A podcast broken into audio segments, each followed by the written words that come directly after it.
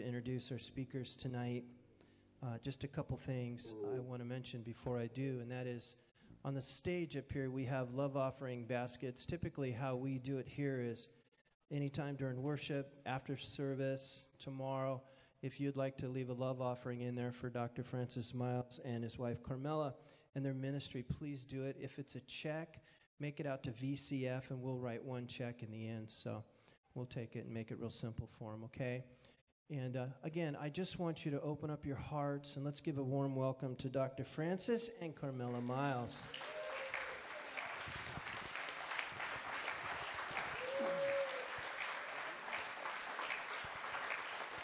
Hallelujah.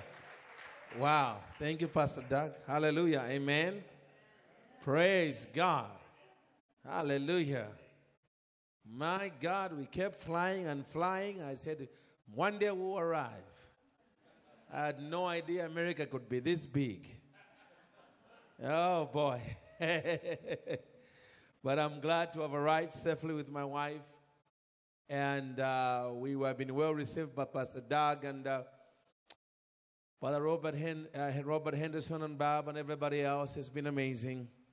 And uh, I'm looking forward to an amazing weekend. Are you? Come on, somebody. Amen. Well, I think we have got over 70 people that are live streaming. Let's put hands together for people that are live streaming, are live streaming or from all over the America because they couldn't be here. Amen. Praise the Lord. Praise God. I want my wife to come and just quickly greet you. I mean, this beautiful woman of God. Hallelujah. Praise the Lord. Amen. Honey, you want to just come and greet the people? Amen. I mean, she's one of the most creative people, one of the most creative people I've come across. And uh, her creativity has been a blessing to my life, to the, to the body of Christ around the world. Even what she's wearing comes from a prophetic hat. So it just, you, you, you, you really be blessed with what she, God has given Well, I just wanted to greet everyone and let you know how much I truly appreciate this, this state, this church, and everybody here. You know, one of the blessing of being in the ministry is to be able to that we are actually meeting people, like amazing people. Like I would never have thought about meeting meeting people unless we are just in uh, in ministry and seeing places. Like yesterday or the day before, we actually were in the Crater Lake. And God has blessed us because it was not raining like tonight. and uh, we also um, went, uh, brother um, Robert uh, and his wife Barb has blessed us to go to, uh, to a farm. I think most of you know them, uh, the Alexanders, who owns the, the A2 milk. I've never had milk like that. I don't normally eat milk, but when I ate, I mean, when I, when I drank this milk, I was like, whoa, it didn't even bother my stomach at all because it's A2. I don't know if you, you know, but, but that's what I, now I've been drinking it. I, I just love it. But again, thank you so much for having us here. It's been amazing. So here we go. Amen. Praise the Lord. Hallelujah. Amen. So I'm very excited. We have amazing things. I'm going to tell you how the weekend is going to go. But before I do, uh, one of my, my, my anointings God has given me by the grace of God, He has really uh, gifted me with books that really make a difference in people's lives. And uh, my books are all over the world. As a matter of fact, my book, I'm now known more for my books than anything else. It's been amazing, even, even with governments. It's been amazing to see how where God has taken His books.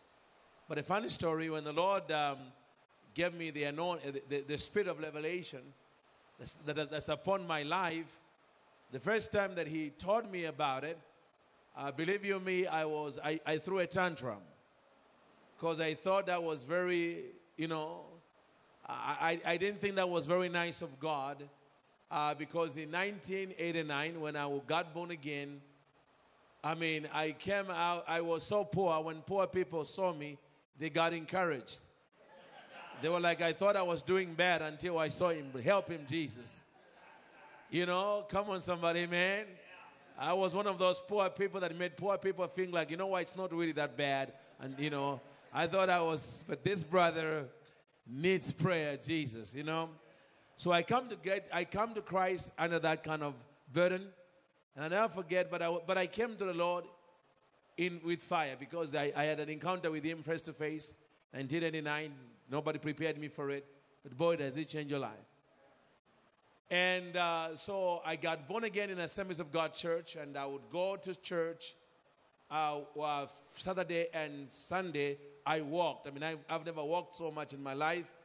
I walked like every weekend. I think I walked about 14 miles, just between the Sunday and the Saturday. And, and the Saturday, uh, Saturday was youth. Sunday was the normal church. And I remember one time walking through the African sun, and it was just burning me down. I was sweating passing through this dusty winding road. I just got discouraged by my own poverty at that time that I cried in desperation. You know, I felt like Peter, Lord, we have left everything. What are, what's going to be done for us? You know, at, at one of those moments, the Lord, you know, I, I mean, I've left everything for you, Lord. I love you, Lord. But God, you know, you know, I cried to God. I said, God, what do you do for me? Okay. Now, in my mind at the time, I'm thinking if, the, if God can just give the brother a bike, that would be amazing. If God could just give me a bicycle, you know, hook me up with a bicycle, that would have been amazing. And immediately the Lord's answer to me was immediate on the spot. But then I threw a tantrum because I didn't, I didn't understand it. I'm like, really? I asked God, what do you give me? He responded and he said to me, I give you the spirit of revelation. I didn't speak for him for three days. I'm like, who wants revelation? Come on, give the brother a bike or something. revelation. You know, and it's very funny. The Lord, you know, laughs with me over it. But today, the reason why people know me, the reason why I've been on Sid Roth's many times, the reason why I've done this is your day with Benny Hinn is because of the revelation. So imagine that what God gave me in 1989 that I threw away. I mean, with the tantrum, thank God God kept it on, kept it on me. Is the reason why I'm even here. And so I'm excited for what God is going to reveal this weekend. Amen? Amen? I'm a child of the supernatural because I was dying when Yeshua met me in 1989 and I got gloriously, supernaturally delivered. Okay? Healed all night, overnight by a face to face encounter with Yeshua. You know, and um, I say this to say this that if you're believing God for the supernatural touch of God, you are in the right place. Amen. Not because I'm here, because Jesus is here and I believe in Him. Talk to me, somebody. Amen. How many want a healing in your body this weekend? Talk to me, somebody. Amen. We're going to lay hands, but how many want some fresh fire this weekend? He gives both fresh fire, healing, all of it. Amen. It's going to be part of this weekend. Amen.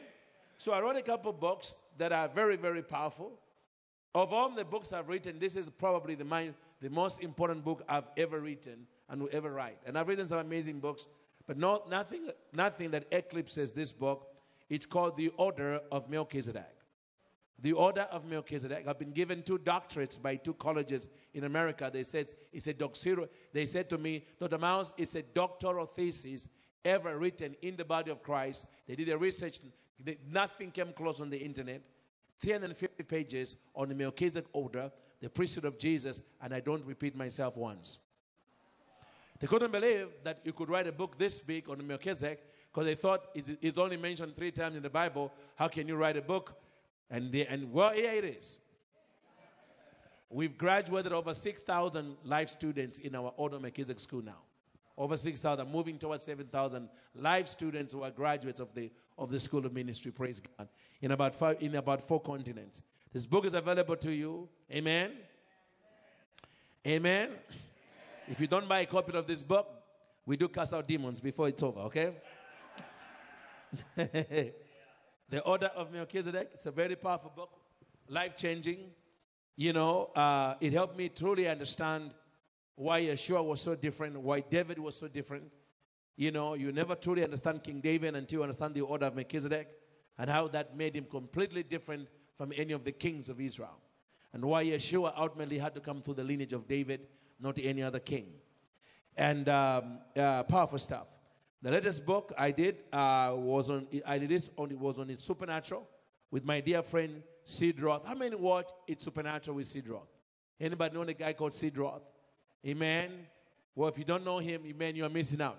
He's one of the most premier uh, investigative journalists in the body of Christ on the phenomenon of the supernatural. His first interview with Catherine was with Kathryn Kuhlman. over 40 years ago. So you know he's been interviewing a lot of people in the supernatural. And man, and uh, so I was, we just came out of his show. Uh, this is the book I wrote, my first prayer book called Dangerous Prayers from the Courts of Heaven that Destroy Evil Altars. He told me, Why do you call them dangerous prayers? I said, Any prayer guaranteed to be answered is a dangerous to the devil. You know, and then during the time I was doing the book, Sid Roth called me.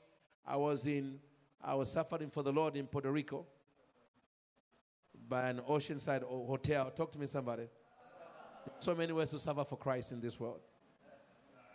He calls me and we talked for about 40 minutes, you know, which is very rare for Sid Roth. But he was so excited because one of the chapters in this book is the seven places where Jesus shed his blood. He had never seen it like that. He called me and said, Francis, I believe the seven places teaching that you have in this book is incredible. To me, it's worth the price of the book. Said, but I think we should make a bookmark that because I believe that those seven places of where the blood of Christ was shed, if many believers knew about it and what each place did for them, they would take communion on a daily basis. And he said, Friends, I really believe the body of Christ would see more miracles if they took communion seriously. So I said, let's do a bookmark and see if we can encourage people around the world to take more communion. So we put this together. So these bookmarks are available for you at the table. They're very, very nice. Okay? Dangerous prayers. Who is uh, uh, who is the number one? I don't even I can say that. Maybe I can ask Pastor Doug if he's, if he's here. Who is an intercessor in this house who really prays for this church? Who is the main intercessor? Okay. Who? Okay. You raise your hand. I'm, I'm, gonna give it to you. What's your name? What? Teresa. I'm gonna bless you with it. Thank you. Amen. Praise the Lord. Amen. Praise God. Hallelujah. Amen. Who is in business? Who is in business? Who is in business? Who's in business? In business? Okay, the order Melchizedek. I want to bless you with that, brother. Amen. It, it, it, it helped me really uh, shed off all the religious, uh, the religious baggage I had about being in ministry and being a king at the same time. When God released me, I tell you, uh, it changed my life completely. I've been able, I'm a minister of the gospel, but boy, I'm also a businessman and doing very well in business too. You know, come on, somebody. You know, and so we're able to be, be a blessing to many people around the world, particularly orphans, because we are able to do both king and priest stuff. Amen. The first time I went on Sid Roth, I, uh, I, was, I, I went there because of a teaching I'm, I'm, doing tomorrow night. So I won't say a lot about this. But uh, I had an encounter with Yeshua in Texas where the Lord appeared to me in the glory cloud and he came to show me how to shift the genetics of people and, and how to break generational curses permanently. So he taught me a tool called Jumping the Bloodline, and I wrote a book on it called Breaking Generational Curses Under the Order of Melchizedek. It was my first show on the supernatural. We have had hundreds of thousands of miracles with this revelation. So tomorrow we are going to do Jumping the Bloodline. So we're going to have that tomorrow night. Now, tonight, I'm going to be teaching on this I speak to the earth, release prosperity. This is a big deal, and I'm going to explain to you why this is such a big deal. God told me, open up with this when you go to my children in Oregon. So we're going to be, so this book, I Speak to the Earth, This Prosperity, is available as well at the back there. Then I did a book on, the first book I ever did on the courts of heaven is, which went to number 100 on all of Amazon, which is very unusual for Christian books to be number in the top 100 on Amazon, but this book stayed there for a couple of days, you know, issuing divine restraining orders from the courts of heaven. How many know God is a judge? Is that right? It's only, you know, it is, how many know God is higher than John Roberts? Talk to me, somebody. How many know that God is higher than, than Samuel Alito? God is higher than, in other words, how many know God as a judge is higher than the nine justices? So here is the righteous judge. So the court of heaven has the highest level of power than any other court. Actually, we have canceled lawsuits using the courts of heaven. I mean, I remember reversing a sentence of a young man who was facing 15 years in Canada. I mean, it was a foregone conclusion. Uh, the judge was going to give him 15 years, five, no, no, five years on the minimum. He wanted to go for the max, but at least five years. You know, a night before they went for the, the judgment, the mother called me desperate, and we over the phone. I took on the court of heaven. The boy repented for what he did. He was caught with guys dealing drugs. He should not have been there. He was raised in a Christian family, but he lost his way and was about to pay for it dearly. Well, we, we went in the court of heaven, you know, and we, issue, we asked God to issue a divine restraining order against the judge. The judge was known for giving stiff sentences. This particular judge was under, and he just happened to be the one that keep, picked up his docket. And the, and the lawyer said to me, You could not have picked up the worst type of judge for your case. He loves, he's known for stiff penalties. Well, we went in the court of heaven that night. The morning, the mother is petrified, the boy is petrified. The lawyers are like, you know, it's a Hail Mary, you know. And then all of a sudden, the judge looks at the boy doing the sentence and he says, You know what? I had made up my mind I was going to give you a minimum of five because I, I think people do what you do. They, I, mean, I find them despicable. And I, I always want to make a, an example. Then he said, But young man, I've had a change of heart. The lawyer said, What? These lawyers have done what? He said to me, he said to, he said to the young man, Young man, stand up. You know, he said, Would you promise me I would never see you in a courtroom again? And I mean, the boy would have promised, Hey, talk to me, somebody. This boy was like, You know, he was like, Yes, sir. Yes, sir. Yes, yes, Your Honor. He said, Okay, if you promise me I'll never see you again, I'm going to give you an 18 month suspended sentence. 18 months. Okay? If you don't offend in 18 months, it will go away. Okay? The lawyers told him when it was over, we didn't do that. That was a miracle. Because we argued, I mean, he was adamant. You know? So, I mean, so the court of heaven is a real place in the spirit. Okay? So that's available. I, I mean, um, and then tomorrow morning, I think we have a service. What time is tomorrow morning service? 10 o'clock? Thank you. Some 10 a.m. Thank you, Pastor Doug. I'm to give this to you, man of God. Do you have this? The Battle of Altars? Okay. I wrote this. It's one of the best books I've ever written on the Battle of Altars. I'm to be teaching on this tomorrow morning. Man of God, I'm to give this to you. Thank you. Love you, man. Amen? Praise the Lord. And I want to give one more of my wife's stuff. What's your name, sis? Eh? Kimmery? First time here? Or you come to this church? How did, how did you end up here tonight? A friend. Okay. She invi- you invited her? You, you invited her? Oh, thank you. Well, you know what? We can bless and not bless the friend then, okay? My God, amen. That's what, what it pays to invite a friend. So, amen. So you, you, you invited us, so you get this book on restraining orders, and then you get the prayers on restraining orders. My wife put together. You get this is this is the most popular thing we have on our table. People frame it and pray those restraining orders every day. Amen. Praise the Lord. Amen. Now, for, for the rest of you, I'll be signing books out the table. Amen. I love you guys. Amen. Very, very excited to be here. Again, Vineyard Christian Fellowship. Just love it. Love it, love it, love it, love it. Now, I, I, you guys, you have my video ready? Know what you guys are? My, so I'm kind of. Uh, let's watch that and then I'm going to teach. This is our, our coming conference in October. Maybe you can attend live or, or live streaming.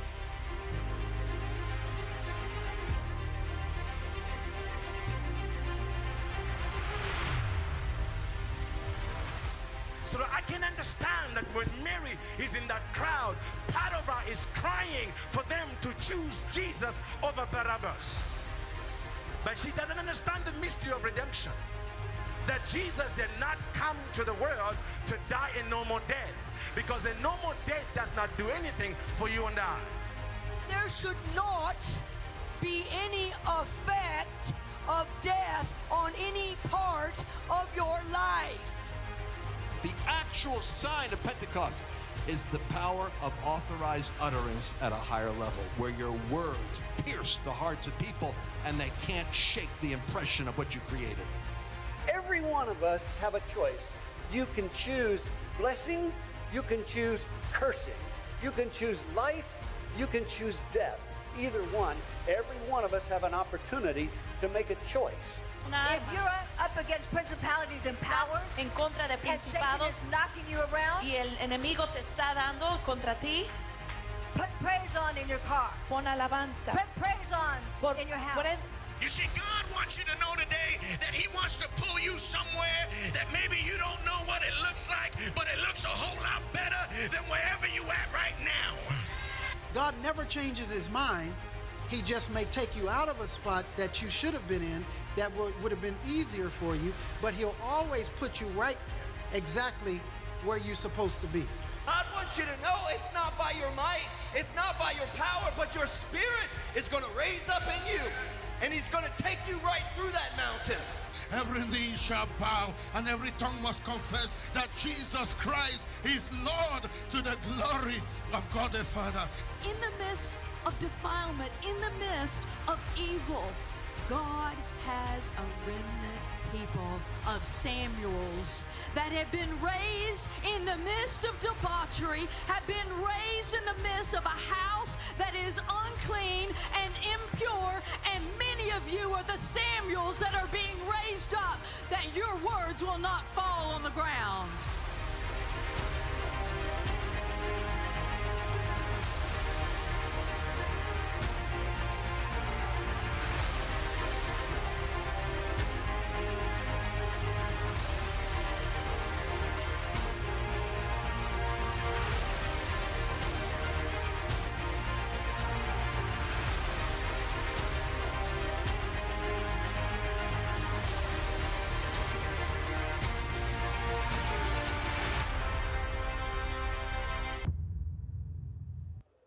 Amen. That is our biggest conference of the year. We do it downtown Atlanta. Is I mean, you get in that hotel. I mean, you feel like you've arrived in heaven a little bit. I mean, you don't get to leave. It's on the same venue. We had Benny Hinn last year and uh, Bishop Tudor Bismark. And boy, they do an amazing job. But this year we've got Dr. Lance Wallnau and others. It's going to be amazing. Turn in your Bibles to the book of Numbers, Numbers 23 23. Again, we welcome everybody that's streaming from around the world. We love you. We appreciate you. Praise the Lord. Amen. Praise God. Numbers 23 23. Eh, I'm going to be using the King James Version because this particular revelation, you know, comes out much more clear in the original translation, in the King James Version. And the reason I'm using the King James Version because it is the closest to the Aramaic Bible of the English Bibles. You can, so some of the translators did not water down some important words that we need to look at today when we deal with this powerful subject today we are dealing with. Today I'm going to talk to you about a very powerful mystery the Lord revealed to me in Zambia. Actually, I call this revelation the most expensive revelation God has ever given me because I almost died receiving it from the Lord. That's how, and it has been amazing to see how God has used it around the world to release the destinies of His people and their prosperity to another dimension. It's going to change your life. It's going to make you think. It's going to make you look at some. It's going to make you look at the earth very differently from the way you have understood it. And so I, I want to look at Numbers 23, 23. Uh, Bible says, surely, surely there is no enchantment against Jacob. Okay? And there is no divination or witchcraft, is that right? Against Israel. That's Numbers 23, 23. Is that right? According to, it, to this time, Numbers 23, 23, it shall be said of Jacob and of Israel what God has what? Wrought. Is that right? So God is telling us that if we are walking, uh, literally, if we're walking with God, we ought to not be affected by witchcraft. But when we are, it's because the enemy must have found a legal opening, or God is allowing us in order to teach us something, a higher truth. Well, I, I, I begin here because my story kind of begins here as well. Okay?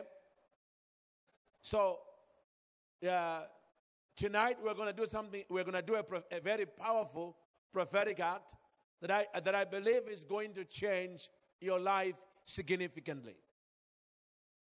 It's going to change your understanding of the planet you live in, your stewardship of it, and what is available to you supernaturally if you truly understand the earth and what God did with the earth. So I want to speak to you about I speak to the earth, Lily's prosperity. Say with me, I speak to the earth, Lily's prosperity. That is the message we, I bring to you today from a powerful book I wrote over there uh, that will be available during the week, during the weekend. Okay?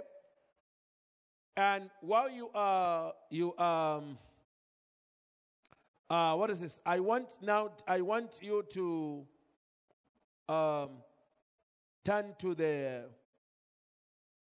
uh, the book of Genesis.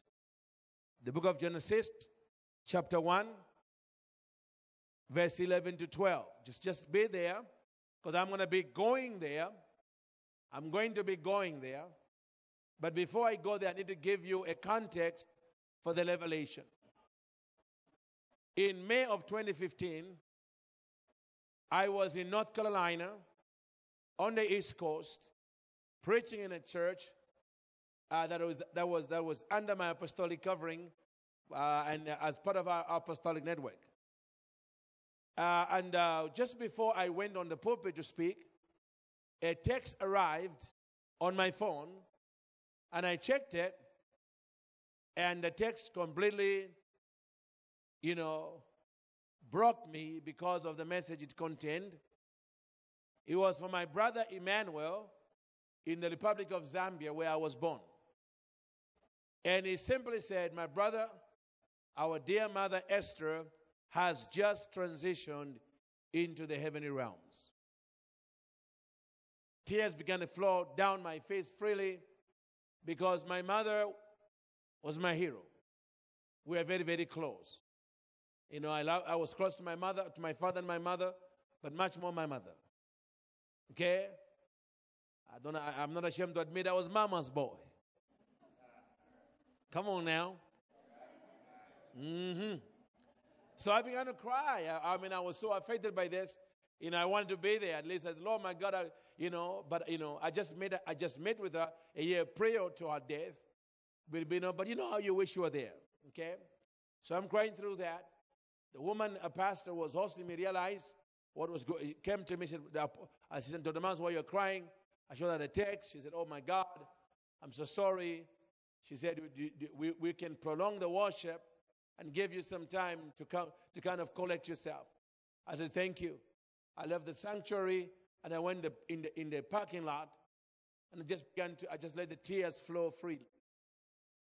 As I dealt with the, with, with the transitioning of my beloved mother.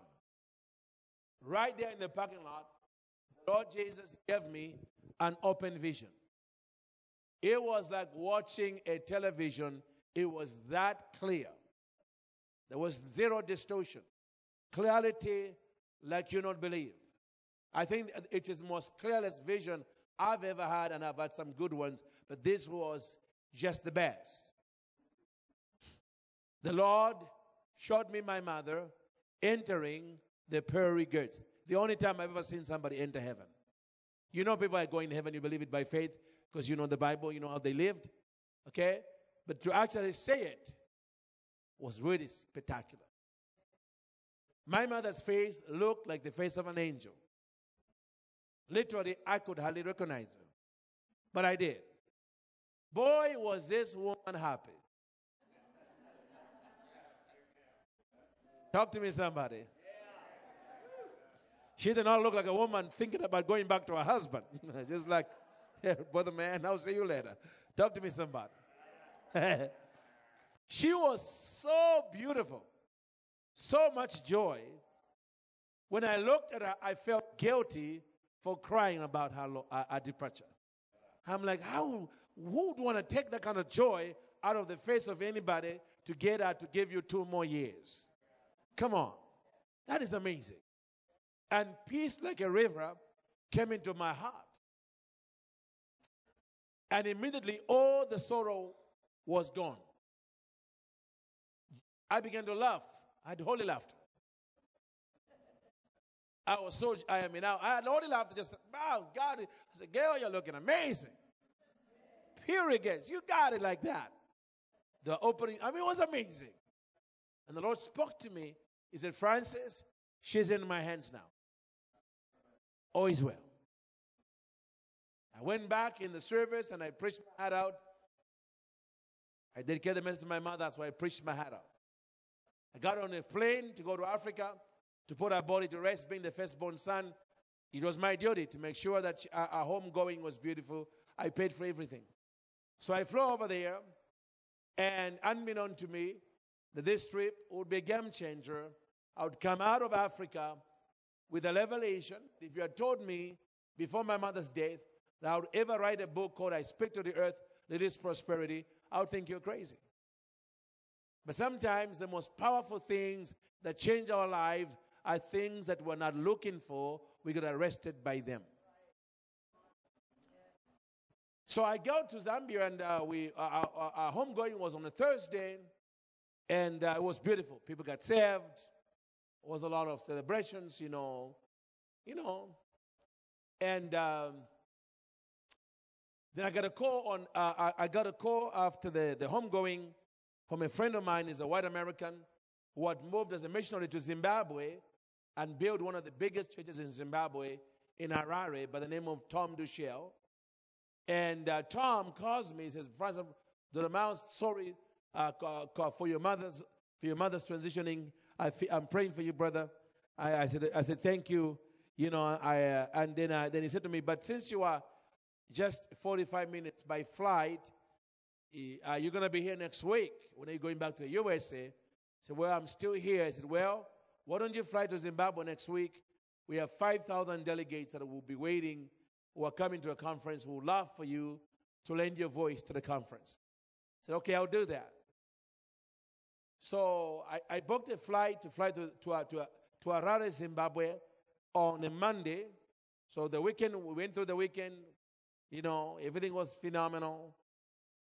On Monday, I, I told a friend of mine that I want you to come and pick me up as a pastor. I said, come and pick me up, drive me to the airport so we can hang out on my way out. From where I was staying to the airport was a 45 minute ride. And when I woke up that morning, that Monday, I was feeling fantastic. I was just, been just great, excited, full of energy. So then my guy come, comes and picks me up. I get in the car. We begin to drive to the airport. Halfway, halfway to the airport, I recognized I was in trouble literally halfway to the airport, I was so deathly sick that I felt I was going to pass out. But even more stranger than that was the way the way the attack came. I literally felt like half of my body was being buried in dirt. The sensation of being, I mean, the way you would feel like if you went to the beach and you got, you, you got, you, you know, you are weight and then all that sand is sticking to your body, you know, before you dry out yourself and, you know, kind of, you know, if you've been to the ocean lately. Come on, somebody.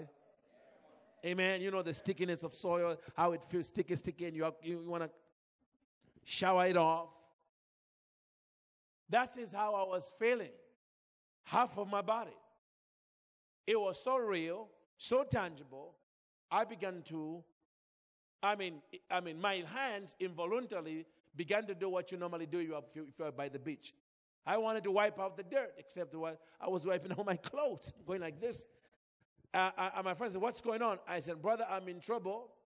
I have had, I have had spiritual warfare before, but this is another level of spiritual warfare. I can have nothing to compare it to.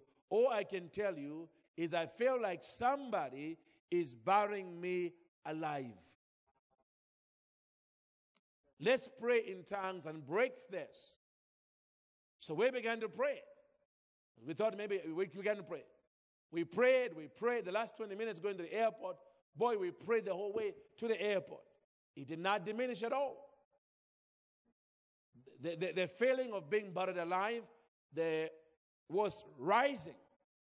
Okay, now it was above my loins. And something told me if this thing gets to my head, I'm dead. Because I was getting weaker and weaker and weaker and weaker. So then I started thinking, you know what? I said, I said, you know what? Demons are very territorial. Maybe, you know, maybe these are Zambian.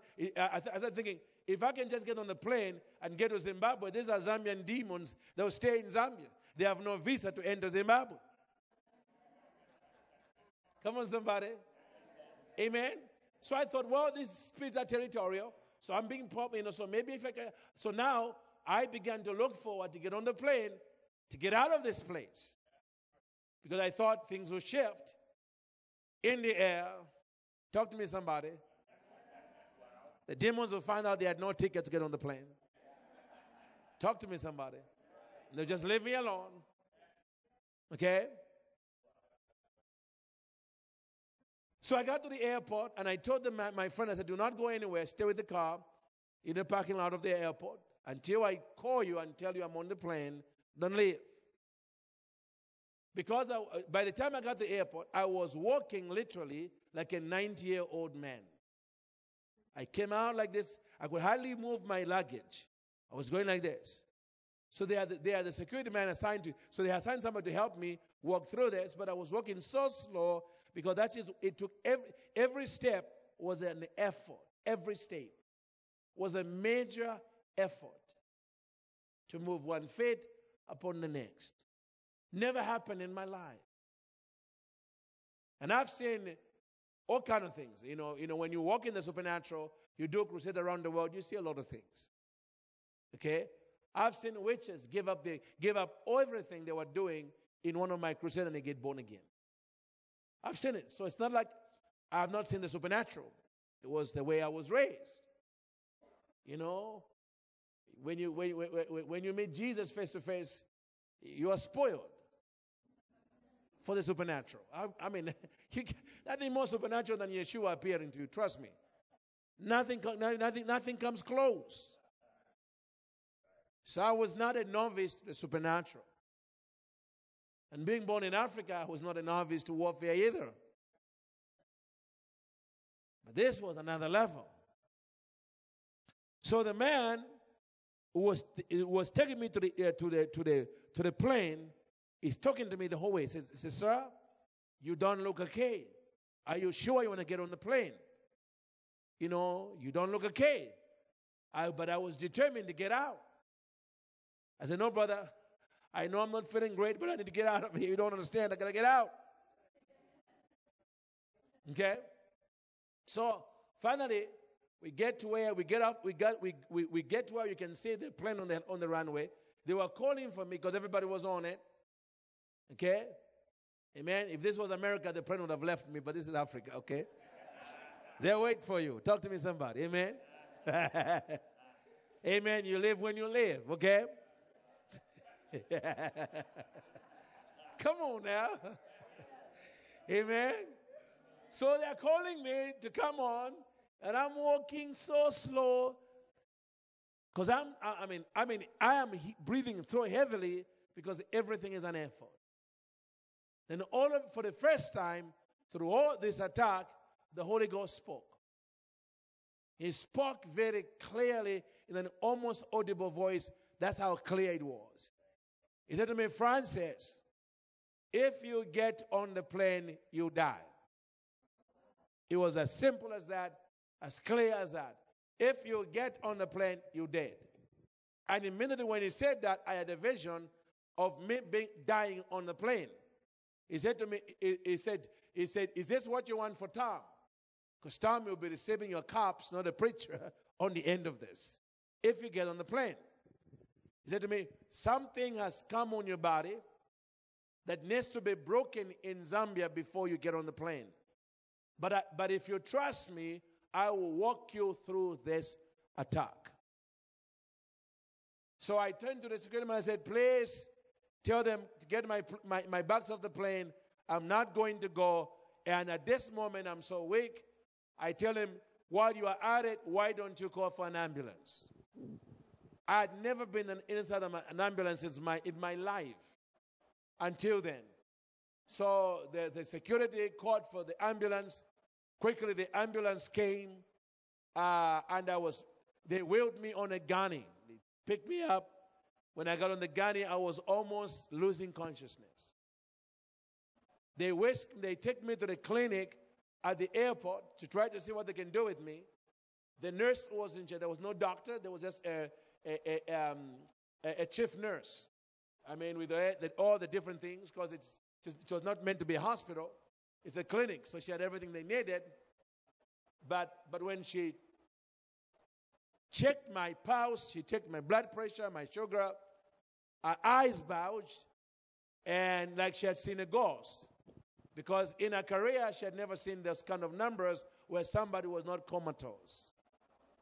She said, Sir, you should be in a coma. You should not be talking to me the numbers I'm seeing. So she, she freaks out. And so she starts doing whatever she was doing, putting me some, uh, she put me some, some heavy medication to try to lower down my blood pressure, my sugar, all of that stuff.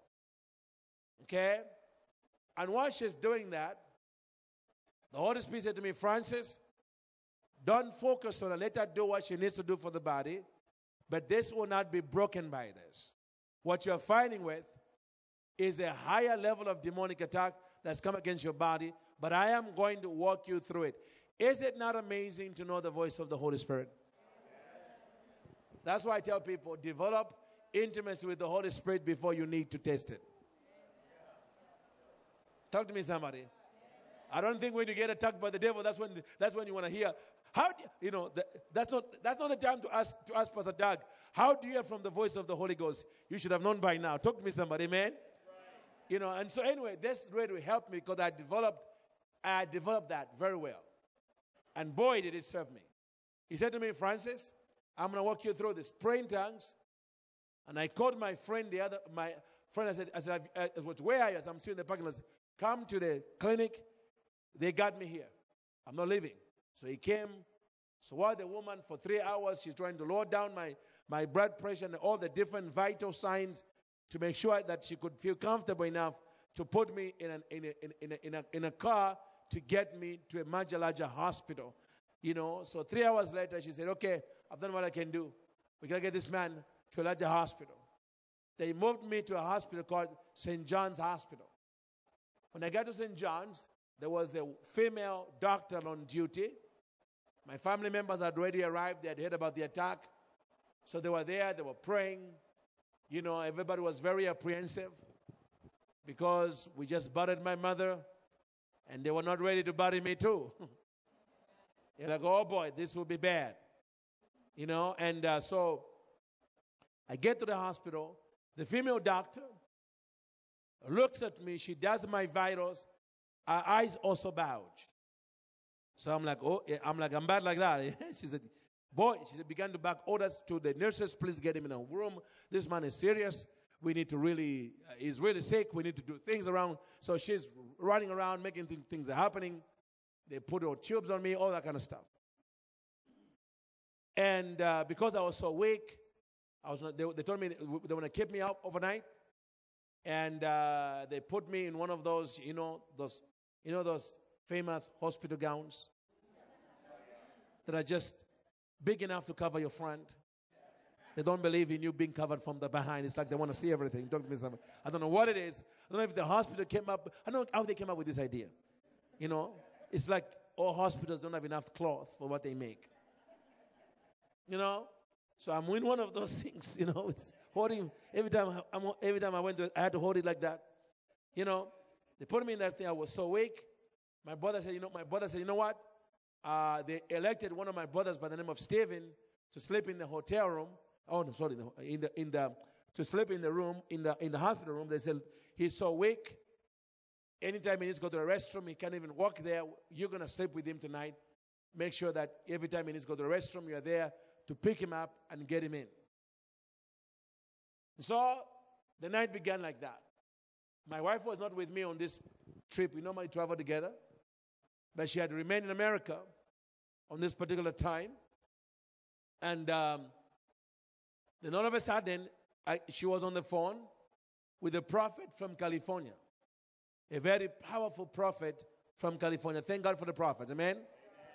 I'm talking about thank you for real prophets, not these propheliers. Talk to me, somebody. Amen. This guy was one of those real prophets. He gets on the phone and he begins to prophesy. He says, Man of God, the Lord is saying the attack that's come on your life is a serious attack of witchcraft. And he says, By the way, uh, there is a couple of witches that, I, that have said, that have made a vow that you're not going to leave Zambia alive, you'll die there. And then he began, and by the word of knowledge, he began to describe one of the women. He said, At your mother's funeral, was there a woman who looked like this? Because she's one of the witches that is, that is, doing, that is doing this to you. And without having been to my mother's funeral, he described a woman I remember at my mother's casket. He described how she looked, what kind of dress. I mean, even the colors. I mean, that's, that, that is supernatural. I mean, he described everything. He said to me, Francis, was this woman at your mother's funeral? I said, Yes, she was. I remember very clearly.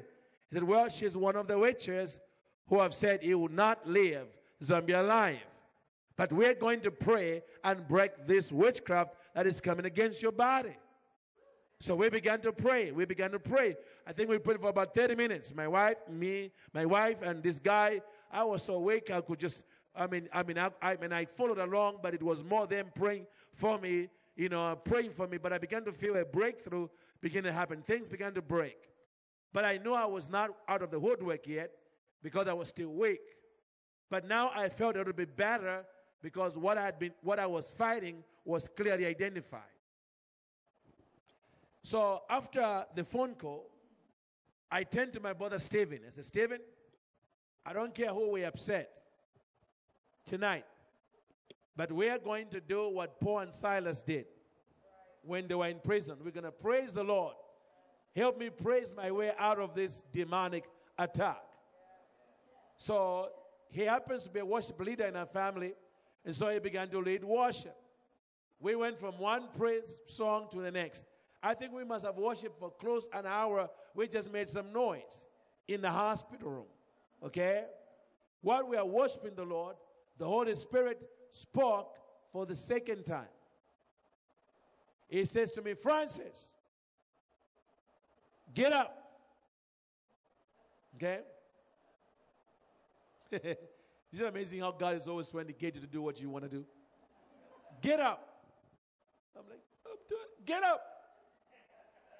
Said to me, get up, go outside the hospital yard. I thought the Holy Ghost was trying to, to do a hospital break. Talk to me, someone. I mean, say, are we, are we going to make a run for it? Holy Ghost, are you, uh, amen? Is this going to be called escape from St. John's? Talk to me, somebody.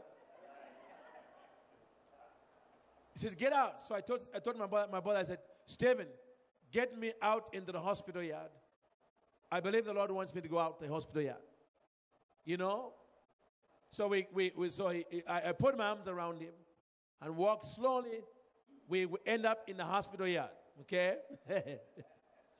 we get in the hospital yard, look very, look, looking very comical. I'm putting my hands around him, the other hand holding so that everyone doesn't see, the, doesn't see, talk to me, somebody, amen. And we're there. It was 2 a.m. in the morning. The moon was out. They had the headlights outside, so visibility was there. So I'm standing over there in the hospital yard, you know, and um, then the Holy Spirit said to me, Francis, go to the flower bed. I said, Stephen, the, whole, the Lord said, I need to go to the flower bed. Okay?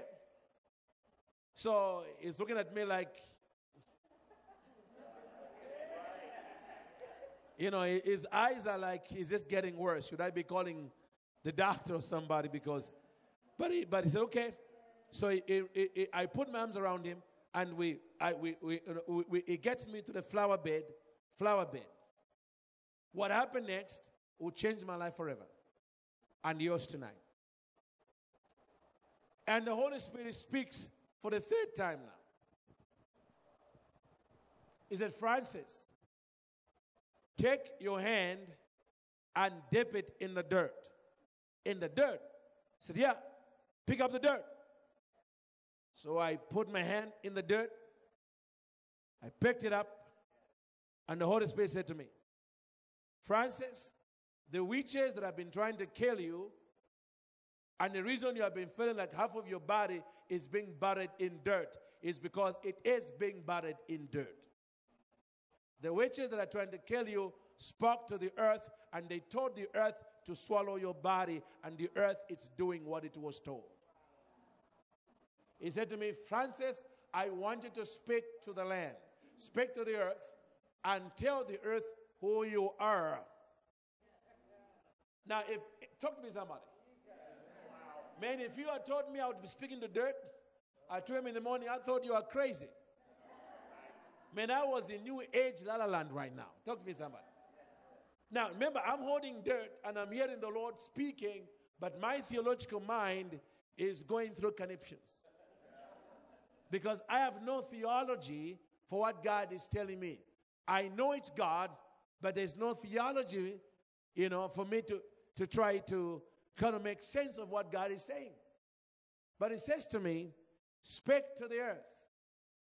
Tell the earth who you are. Tell the earth who I am. Yeah, tell it who you are. And command it to release you and let you go and watch what happens. So, right there, the anointing comes upon me. Stephen's eyes are big because here I am, and I began to speak to dirt. Talk to me, somebody. and I said, Earth, earth, earth, it's, it's coming out of my mouth. Earth, earth, hear the word of the Lord. I am Francis Myles, an apostle to the United States of America. And the last time I checked, Zambia is not America. So it's not my time to die. My work in America is not finished. God has called me to do ABC. I'm prophesying to the dirt. So I now release you. This is coming out of my mouth by the spirit of prophecy. No theology for it yet. But I know God is on the move. And I say, I say to the, I say, I now release you from your employment to the children of wickedness who told you to swallow my body. I release you from what they told you to do because I am the redeemed of the Lord and I say so. You know, and then the Lord said to me, Put it back and now watch what happens. So I took the soil, put it back in the flower bed. As soon as the uh, as soon as the dirt hit the floor, something supernatural happened that I'll never forget for as long as I live. As soon as I put back the dirt in the ground, the, remember the whole time, now from here, the, all the way down, I'm feeling like somebody who has been trying to get out of sinking sand. Remember, remember the, the more you try, the deeper you get? That's how it was for me. All of a sudden, when I put back the dirt, the dirt that had been holding my body all the way down fell down to the ground with the thud. Literally, the dirt fell down, and this is what I heard. And all that sensation had been feeling was gone in a split second. And then from my the toes of my feet, I felt electricity, the surge of God's power from my toes, and it began to go up. By the time it got to my head, I had so much energy I could run a mile. I had so much energy. My God, listen, I had so much energy. My brother Stephen went from like, what was like, what just happened? Because all of a sudden, I mean, I held my thing and I was going like this. I had so much power, brother. I was, I mean, he had to catch up with me. I was walking so fast. He's like, What happened? I'm like, I'm trying to find out what happened. But boy, I feel phenomenal. So I go back in the hospital bed, hospital room where I was. I told my, my, my, brother, I told my brother, I said, you know, you can go to sleep now. Just three now in the morning. I said, you can go to sleep. So he goes to sleep. I go, I go back on the hospital bed. And when I lie down, I couldn't go to sleep. How can you go to sleep after that? You'd have to be crazy. So the theologian in me now rises. I said, Lord, come here. We need to talk. Lord, we need to talk. And the Lord said, I know how I wired you. I was looking forward to the talk. I said, Lord, you know I love prophetic experiences, but I love the word better. So, explain yourself. what just happened? I was speaking to dirt, and dirt hurt me.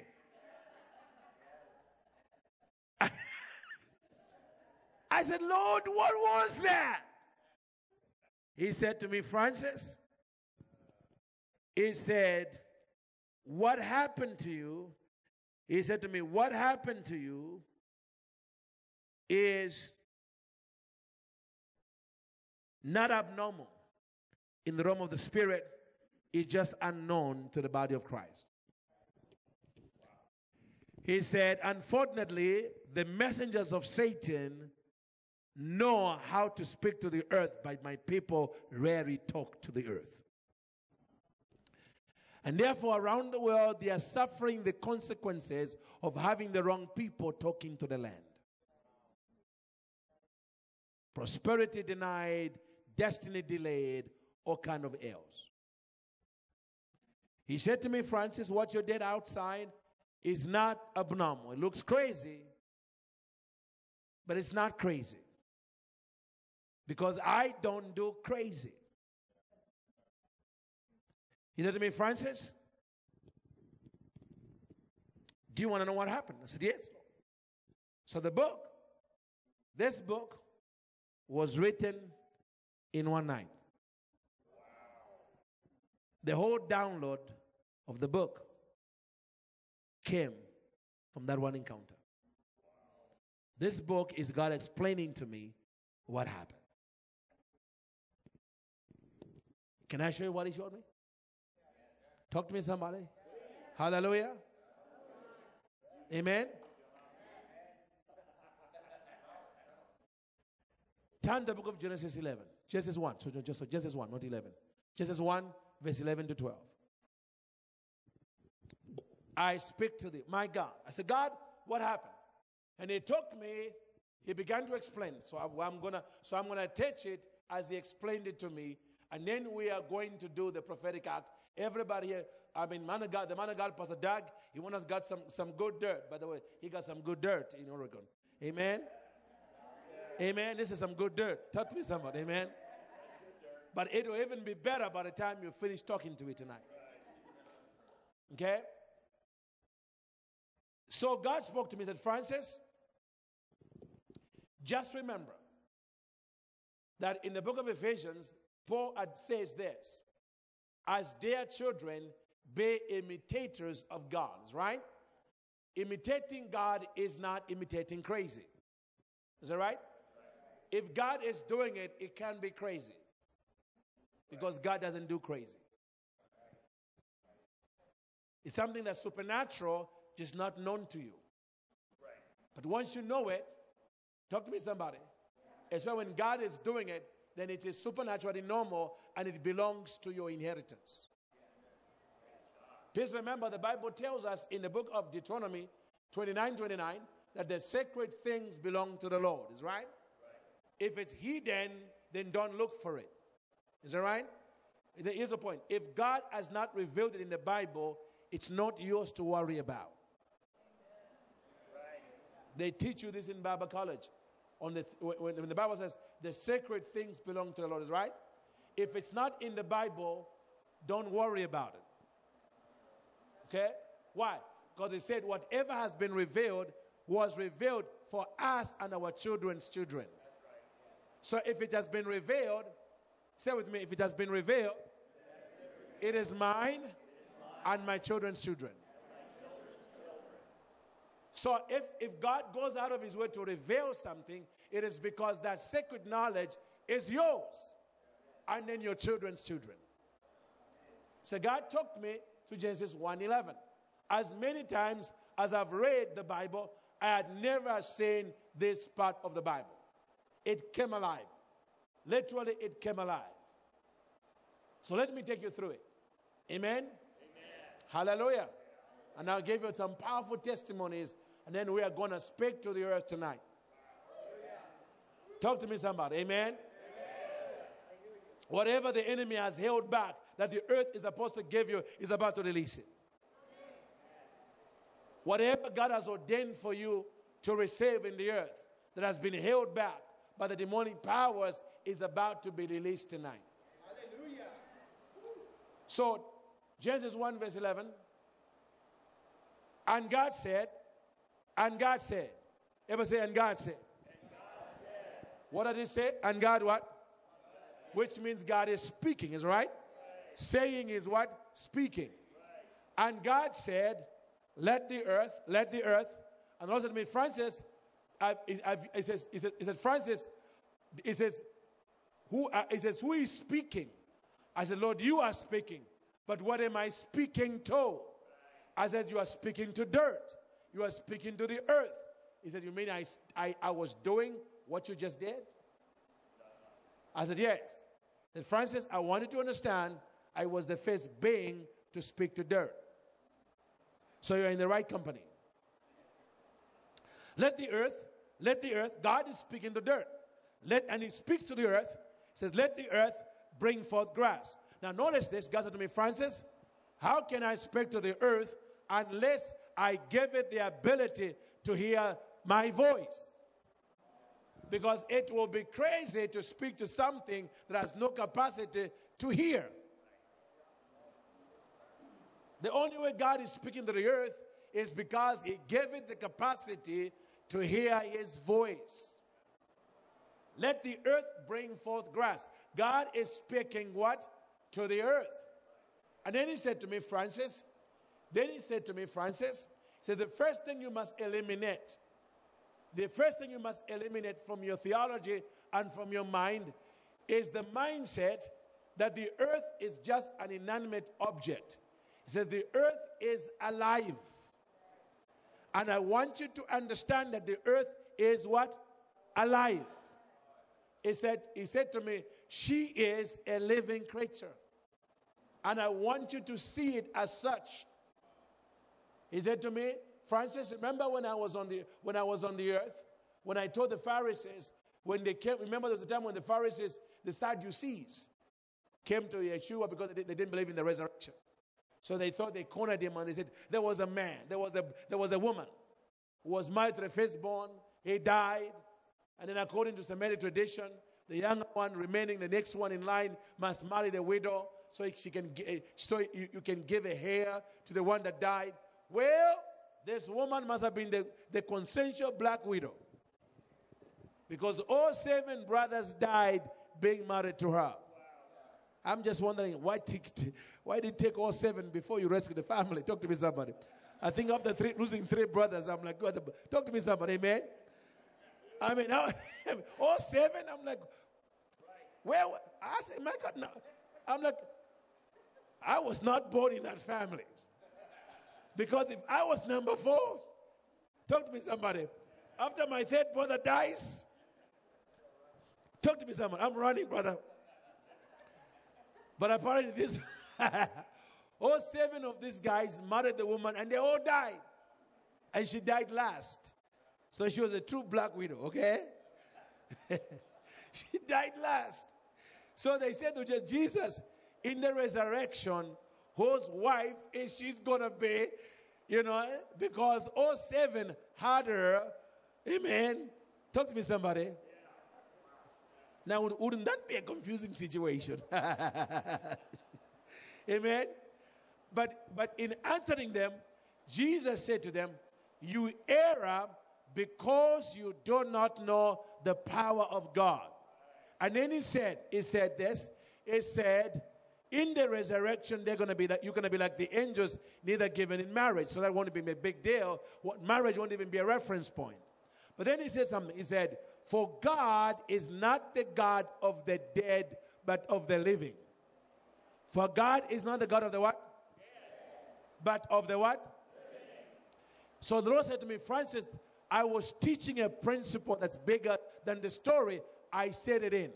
He says the principle God is not a God of the dead, meaning God does not create anything that's dead. So he said to me, Francis, I'm the life giver. I created the earth, and because I made it, it's alive. And he said to me, That's the first thing you have to understand that the earth is not dead, it's a living creature that can give life. And he said to me, So now watch this. So God said to the earth, He said, No, so God is speaking to the earth. Now, what is He saying to the earth? To bring forth. Everybody say, Bring forth. Bring forth. Say with me, bring forth. Bring forth. if you have your Bible, you can even see the words bring forth, those two words. He said to me, Francis, the other thing I wanted to understand that the primary purpose of the earth, besides being an habitation for man, the primary purpose of the earth is to bring forth. It says, bring forth what? To bring forth whatever I've ordained for your destiny. The earth has an assignment to bring forth whatever you need for the destiny I called you to while you are on the earth. If the earth is not bringing forth, something is wrong. It says, bring forth, and then he says to the earth, bring forth grass. Now, watch what he tells to the earth. Bring forth what? Grass, the herb yielding seed, and the fruit tree yielding what? Fruit after his kind. Watch this now. Whose seed is in itself. Is that right? Upon the earth. Now, watch this. The Lord said to me, Francis, the evidence of hearing, amen? The evidence of hearing is accurate response. Say with me, the evidence of hearing is accurate what? How many know that? Uh, what's your name, brother? Tony. If I say to Tony, Brother Tony, please come here. Is that right? And then Brother Tony stands up and begins to go towards the back. Now, you may not say anything, but your eyes are going to turn. You're like, either Brother Tony did not hear that, but even worse, if he heard that and is walking away, What's up with that? Is that right? Because you expect him not to walk away, but to come towards me. Is that right? Because the evidence of hearing is accurate what? Response.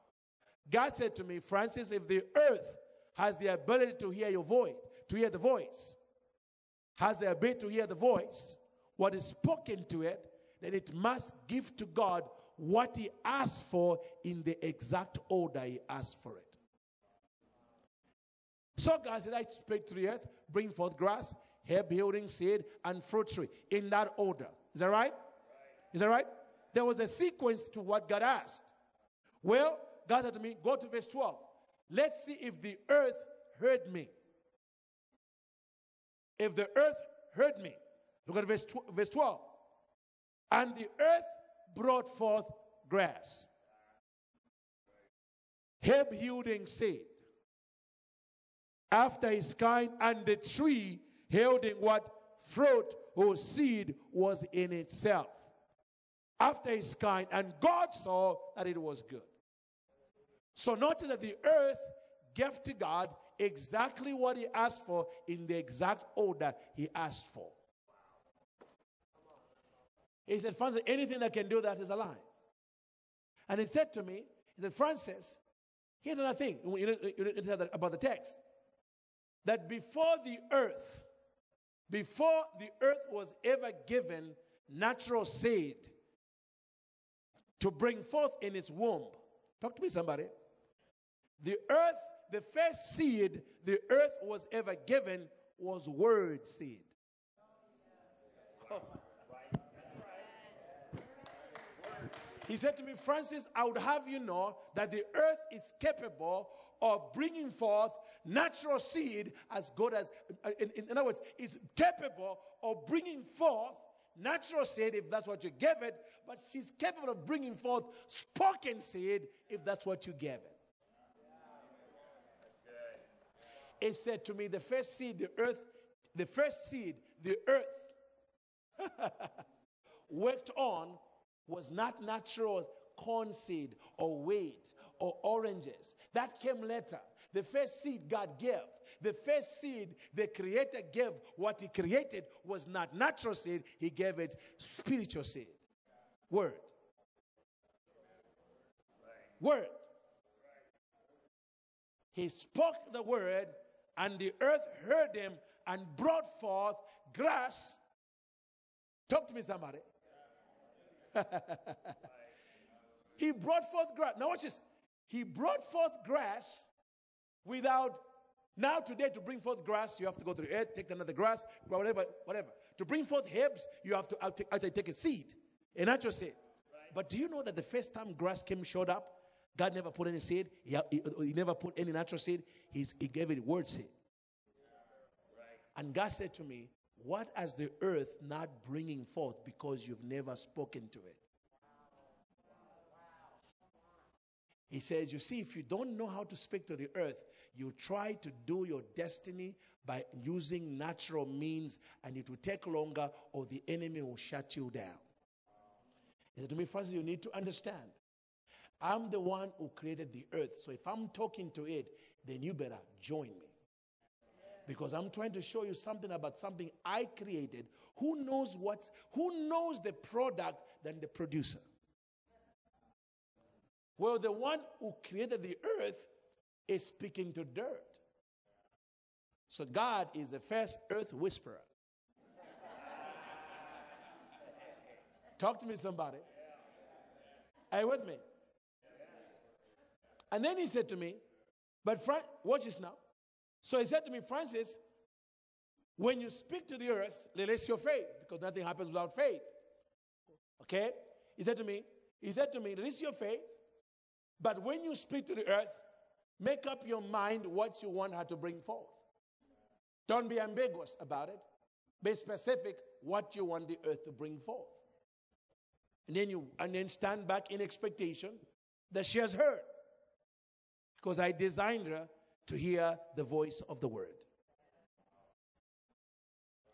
So that's why the witches spoke to the land and spoke to it to swallow you up. Was it doing exactly that? I said, Lord, it was doing exactly that. Until when? Until you changed the instruction. Then what happened? The dead fell off. He says, then do not play with this living creature.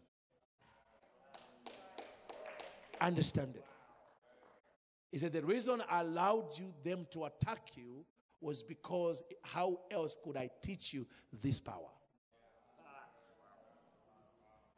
That's why I told you I'm going to take you through it, but I had to teach you through it because you have got a global platform, and I want this revelation, this mystery, to go back to the body of Christ. Talk to me, somebody. He said to me, because around the world, the land is in convulsion because it keeps hearing the voices of the wicked and the redeemed are quiet because they think it's just dirt. Are you catching what I'm saying?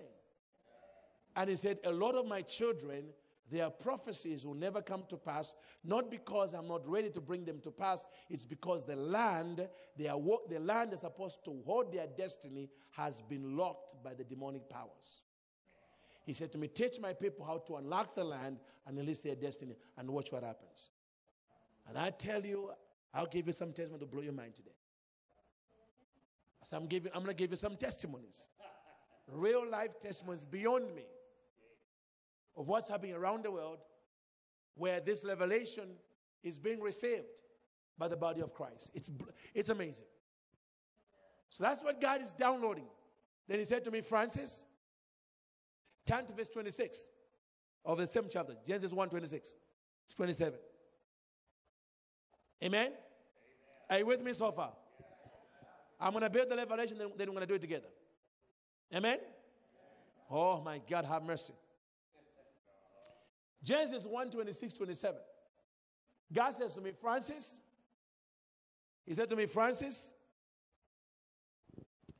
he says, he says, Do you know why I spoke to you?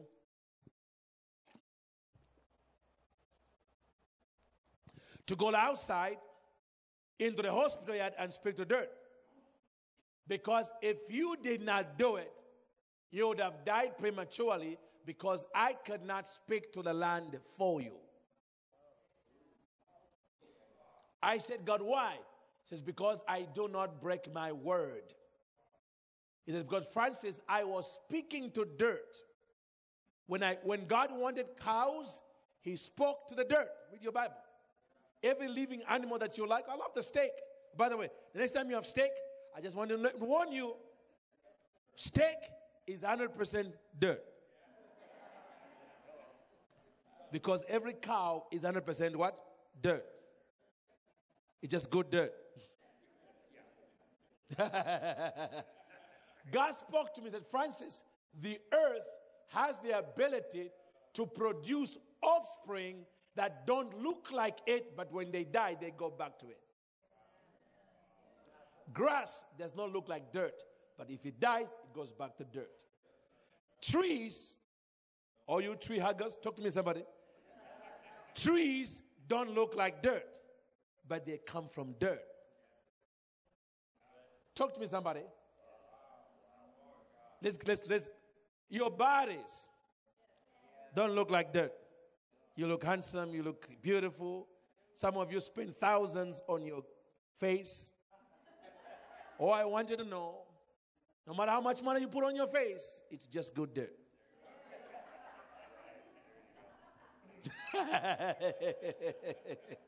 Have you noticed that when you die, the Lord never lets you take the body? Why? Because it goes back to dirt. Out of dust you were taken, and to dust you shall return. Talk to me, somebody. That's why God laughs at people who are so proud about how beautiful they look.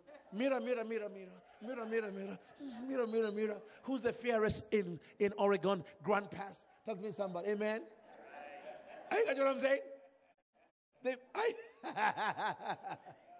got what I'm saying? And God and the whole time God is like, whoa, look at this person idolize their dirt. That's why Jesus said the flesh profits nothing. It's nothing but good dirt. but God doesn't mind giving you the money to take care of your good dirt. Amen? But my point is, you, when I look at your body, I don't see dirt. But the truth of the matter is, every element that's found in the, in the soil is in your body. Because your body is 100% dirt. That's why when somebody came, that's why, when, that's why one time, Jesus, uh, when one time, when there was a blind man who came to Jesus, a, the, the, Lord, the Lord did not even, he just went to dirt. Why? Because your eyeballs are 100% dirt. Put it back in there. It's dirt anyway. That's why I, I wondered why you said, Lord, why would you do that? With Bartimaeus, you said, uh, uh, your eyes be open. Why did you do it? Well, I said to me, well, there's another way. She short, okay, it's a shortcut. So why? Just because you're honey, I know you love your eyeballs, but they're 100% dirt. So he went to the dirt. Talk to me, somebody. And he put, he put back those eyes. Are you with me so far? He said to me, Francis, I want you to know, t- know this and know this well. I give the earth the ability to produce products that don't look like it, but when they decompose, they go back to it. So watch this now. He says to me now, why didn't I not talk to the dirt?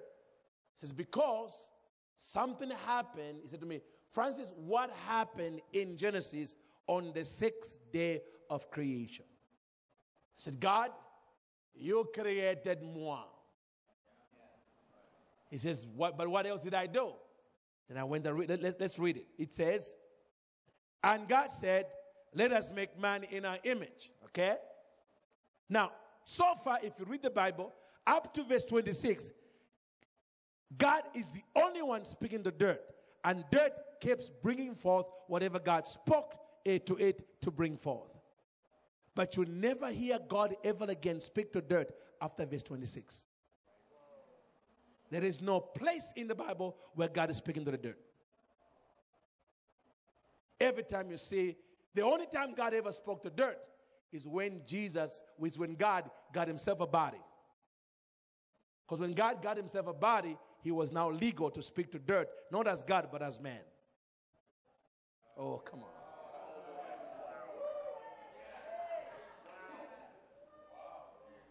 It took him over 4,000 years to speak to dirt. After Genesis 1:26. Why? Because that's how long it took, it took God to find him a body. He said to me, Francis, on, in verse 26, what did I do? I delegated the authority to speak to the earth, I gave it to men. I said, let them have dominion. That word dominion means, means authority. Let them now have the authority over what? The earth. So, Francis, how can I speak to what I've already transferred to you? He said to me, Watch this now. Are you with me so far? Oh, God, have mercy. Amen. Amen. Hallelujah. I said tonight the earth beneath your feet is about to shift in your favor. Amen. Hallelujah. Praise God. Amen. Hallelujah. The earth is about to vomit some prosperity on you. You'll be like, I didn't ask for this truck, but I but, but thank God for the truck. It just came anyway. God's about to do some amazing things. Are you with me so far? So now the other question that I was struggling with, struggling with through the whole experience, I was really mad. I said, God, I don't get it. There's one thing though, I'm getting what you're doing, what you're saying, but there's one thing I wanted to explain to me. I said, Lord, I've dealt with witches before around the world. I've had them get saved in my crusade. How did these two, how did these witches almost manage to kill me? Because I know my lifestyle. I live with God. I, I'm, I've, i mean, my life, my, there's no duplicity. What, I, what you say is what you get, okay? I'm going for God with everything I've got. So I said, Lord, look at me. I, am the guy that wrote, I mean, sometimes you have to remind God. Said, Lord, I'm the guy that wrote the order of Melchizedek, just in case you forgot. Okay? I said, How can witches almost kill me? They almost took me out. Explain to me, how were they able to affect me? That's when it took me, turn, turn, turn, write it down, Psalm 115 and verse 16. Let me read it. Psalm 115 and verse what? 16. Psalm 115. Psalm, Psalm 100 and what? 15 and verse what? 16. It blew my This is what the Lord said. He said, let me tell you what happened. How they were able to affect you. Why they almost managed to kill you.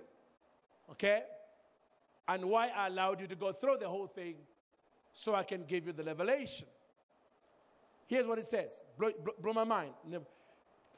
It says, the, Psalm 115 verse 16 says, the heaven, even the heavens. Okay? The heaven, even the heavens are the Lord's. Are the what? So, in other words, heaven belongs to the Lord, is right? You and I have no dominion over the third heaven. Okay? Zero. The heavens of heaven belong to the Lord, is it right? But the earth, that's it. But the earth, He has sovereignly given to the children of men. The earth, the earth the dirt, the earth, he has given, God has sovereignly given to the children of men. He said to me, Francis, that scripture doesn't say the earth was given to born again believers. It was given to the children of men, whether they are born again or not. He said to me, Are those witches children of men? I said, Yes. Then the earth had no choice but to follow their lead.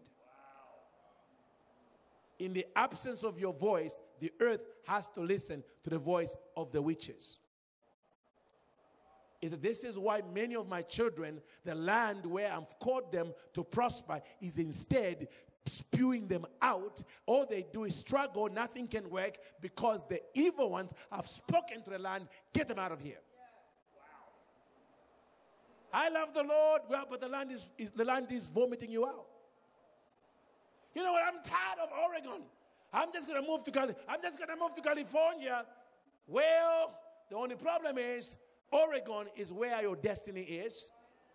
But the problem is the land has been compromised.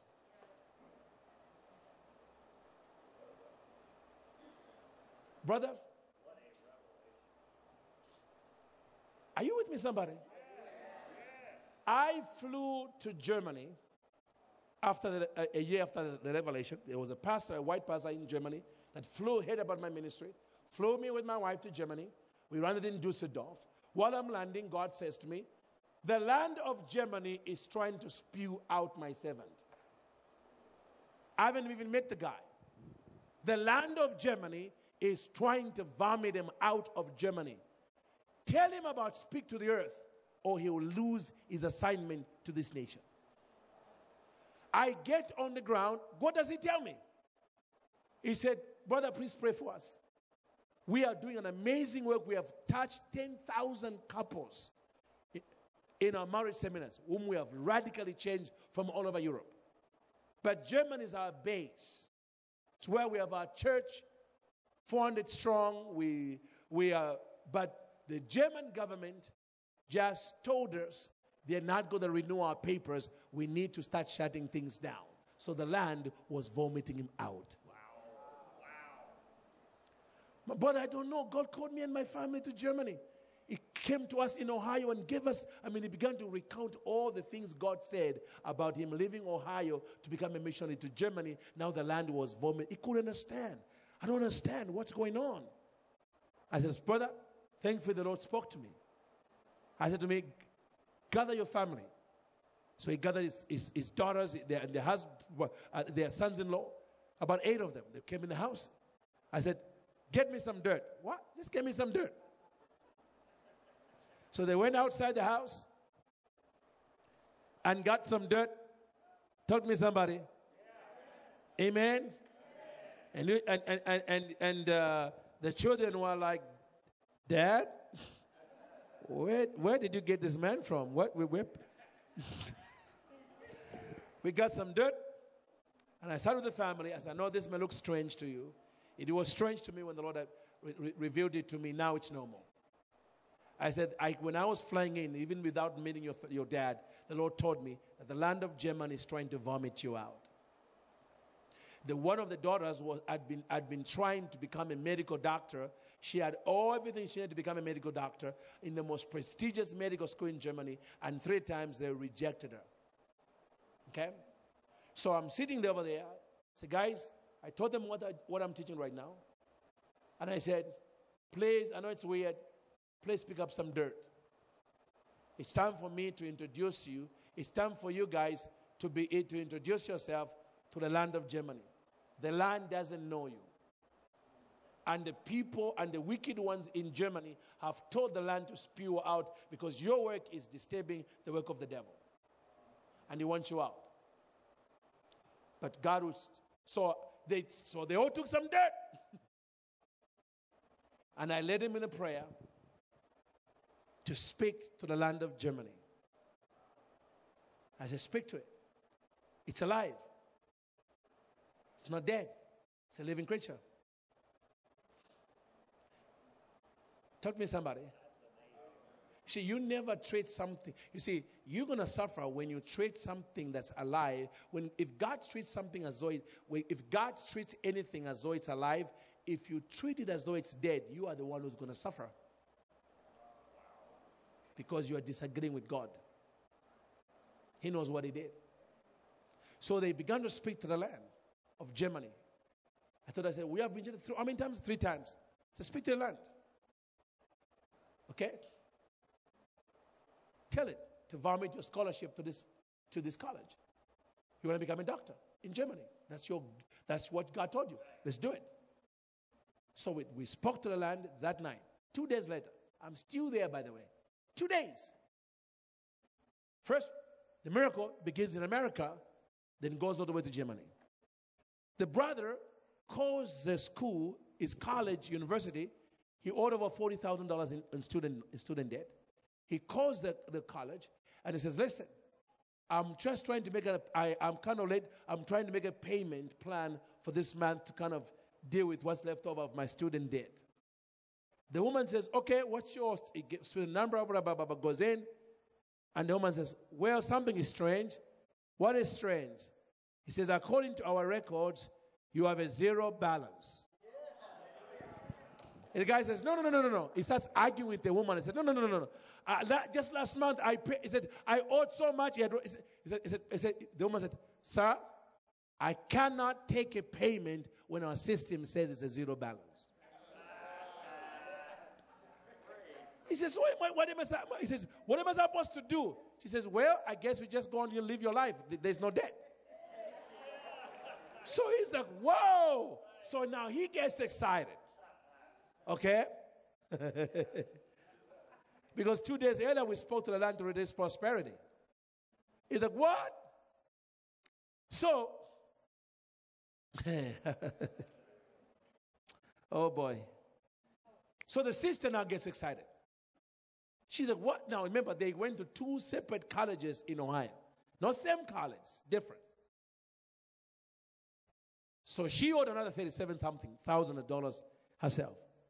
So she goes a separate university after the brother is so excited. You know? So she goes because when we spoke to the land the, night, the, the two, nights, two nights prior, we spoke to the land to swallow any debts that were floating on their heads. I'll teach you about the eighth ability to swallow. Ooh. Listen, this revelation is so deep. If Jesus did not give me verse for verse for what I'm teaching, you'd think I was New Age. But the truth of the matter the New Age don't even know what they're talking about. The devil has shortchanged them and given them the short end of the stick. Because they worship what they're supposed to speak to. We don't worship earth, we use it. We use it. Talk to me, somebody. We command it to cooperate with what we have been called to do in the earth by the Lord. So she calls. She got on the phone. I'm calling to pay my student loan. Okay. How much you want to pay? She said, Well, I want to pay something. Okay. What's your student number? They give us the number. And bam, they go in. Now, the loan officer said, This is strange. She's like, What is strange? He said, According to our records, you just got a zero balance on your student loan. what do you mean? I mean, there is nothing for you to pay because we don't know who did it. Maybe the, maybe you might have a you, you maybe you have a secret maybe you have a secret secret donor somewhere, but it's zero balance. So watch this now. Are you with me?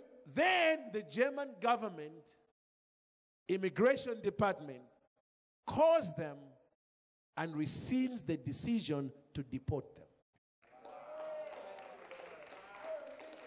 They were trying to extend their stay by one year. The German government says, no, we just give you five years. They always only give them one year. This time, they gave them five years. And he said, Oh my God, this is what you said. I said, The land was about to spew out, but it was waiting for you to speak to it. Are you with me, somebody? Are you catching this? Or let me give you two more things and then I'm going to pray. I'll give you a couple of testimonies that will be, or more testimonies. Amen? Amen. Hallelujah. see, the Lord spoke to me and said, I want you on your first night, the first thing friends, I want you to do is unlock the land. Unlock the land. Amen? Hallelujah. Some of you, God has given you an amazing business, but the enemy is trying to swallow it. We're gonna we're gonna shift that. The enemy want to spew you out of business. Have you throw in the towel? Where is this prosperity? Well, I'm about to tell you. Get ready. Even when I'm here, you might get a miracle when I'm here. It I'm telling you, it's amazing. it's amazing how quickly God does these things when we speak to the land. Turn with me to the book of Genesis 4. Now, if, if, if, watch this now. If what, and by the way, I'm using the King James Version because later versions of translators got terrified of the implications of the text that they began to water it down because they had no revelation for it. So some translators began to water down some aspects of, of scripture because they couldn't understand it. Now, if I had not, if this was not, if this did not come from the Bible, you'd be like, what is this stuff you're talking about? Look at Genesis chapter 4. God is talking to Cain. What has happened to Cain? Cain has killed his brother Abel, is right? right? And God comes to Cain because the blood of the brother is speaking, is right? But there's something in the conversation where God unveils other aspects of the earth that if God did not say it, you think this is crazy stuff or new age, but it's not. Okay? God says this. And the Lord said to Cain, Where is Abel, your brother? That is Genesis 4, verse 9 to 12. This is amazing. You gotta, you gotta see this. And the Lord said to Cain, Where is Abel, your brother? And he said, I know not, am I my brother's keeper? Is that right? right. Verse 10. This is now this is God talking. Everybody said, This is God talking. And he said, What have you done?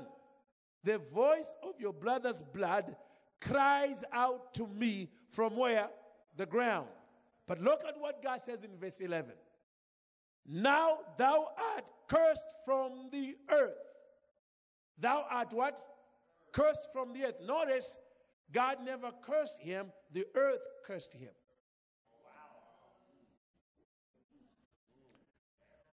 So there are cursors that come from the earth, like the one that tried to kill me. Talk to me, somebody. So, somebody who knows how the earth operates, talk to me, somebody. A witch can come by your business, take the dirt, and curse your business. And you think, oh, whatever. Mm-mm, she knows what she's doing. If you don't reverse it, the earth would have no choice but to follow the, the last leading voice because the earth was given to the children of men. So the earth, an, the earth, by God's decree, has an obligation to listen to the voice of a man. By God's decree.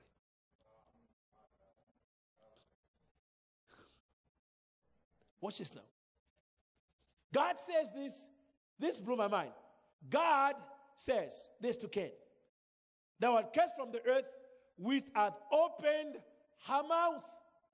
I said, Stop. This is said, Francis, what do you see? Her mouth. He says, The earth, first, the earth, no, she's a she and she has a mouth. I said, God, why is she a she? He says, Well, because she acts like a woman. I said, What do you mean? He says, Well, she, she, she says, women and the earth share one thing in common. They both have womb. And it says only a womb knows what to do with seed. Give a woman seed, she'll give you a baby. She'll take the seed and grow it into a form that does not look like the seed. Give the earth corn, it will produce. Give eh, the earth any seed, she knows what to do with it. She'll give you. Give it orange tree, orange seed, she'll give you a tree. He said, Francis, that's why in the Bible, the, the earth and women are both addressed the same way. The earth is, the land was barren, the woman was barren. The earth was fruitful, the woman was fruitful. Oh, God. Are you with me, somebody? Are you with me? But then he said, but this is what brought me. He says, he says, but Francis, not only is the earth a she, talk to me, somebody. She's addressed by feminine article. Okay? I'm not trying to give the earth personality. Talk to me, somebody. But God, but what I'm trying to tell you, the earth, God treats the earth as though she's a she. She has feminine attributes. The woman is the mother of all the living. The earth is the mother of all living things. They are both mothers. So when the New Age says Mother Earth, they are right. The difference, the difference between them and them is the enemy make them be, worship the earth instead of instead of what dominating the earth. We don't worship the earth. We worship God, but we dominate the earth. and we use our womb to our advantage. oh boy. Come on, somebody. Come on, somebody. Listen, don't bring Francis Myles to your church unless you want to go deep. I don't have any other messages. That's why I don't go everywhere. Okay? But you you've never had anything like this in my lifetime. It's mind blowing. So God said to me, The earth has a mouth. I said, God, she has a mouth. He says, I just told you. she has a mouth. He said to me, Francis, anything with a mouth can vomit and it can swallow. He says, I'm going to teach you the earth, the earth uh, ability to vomit and swallow because you're going to use that to your advantage. She can swallow your problems, including your debt.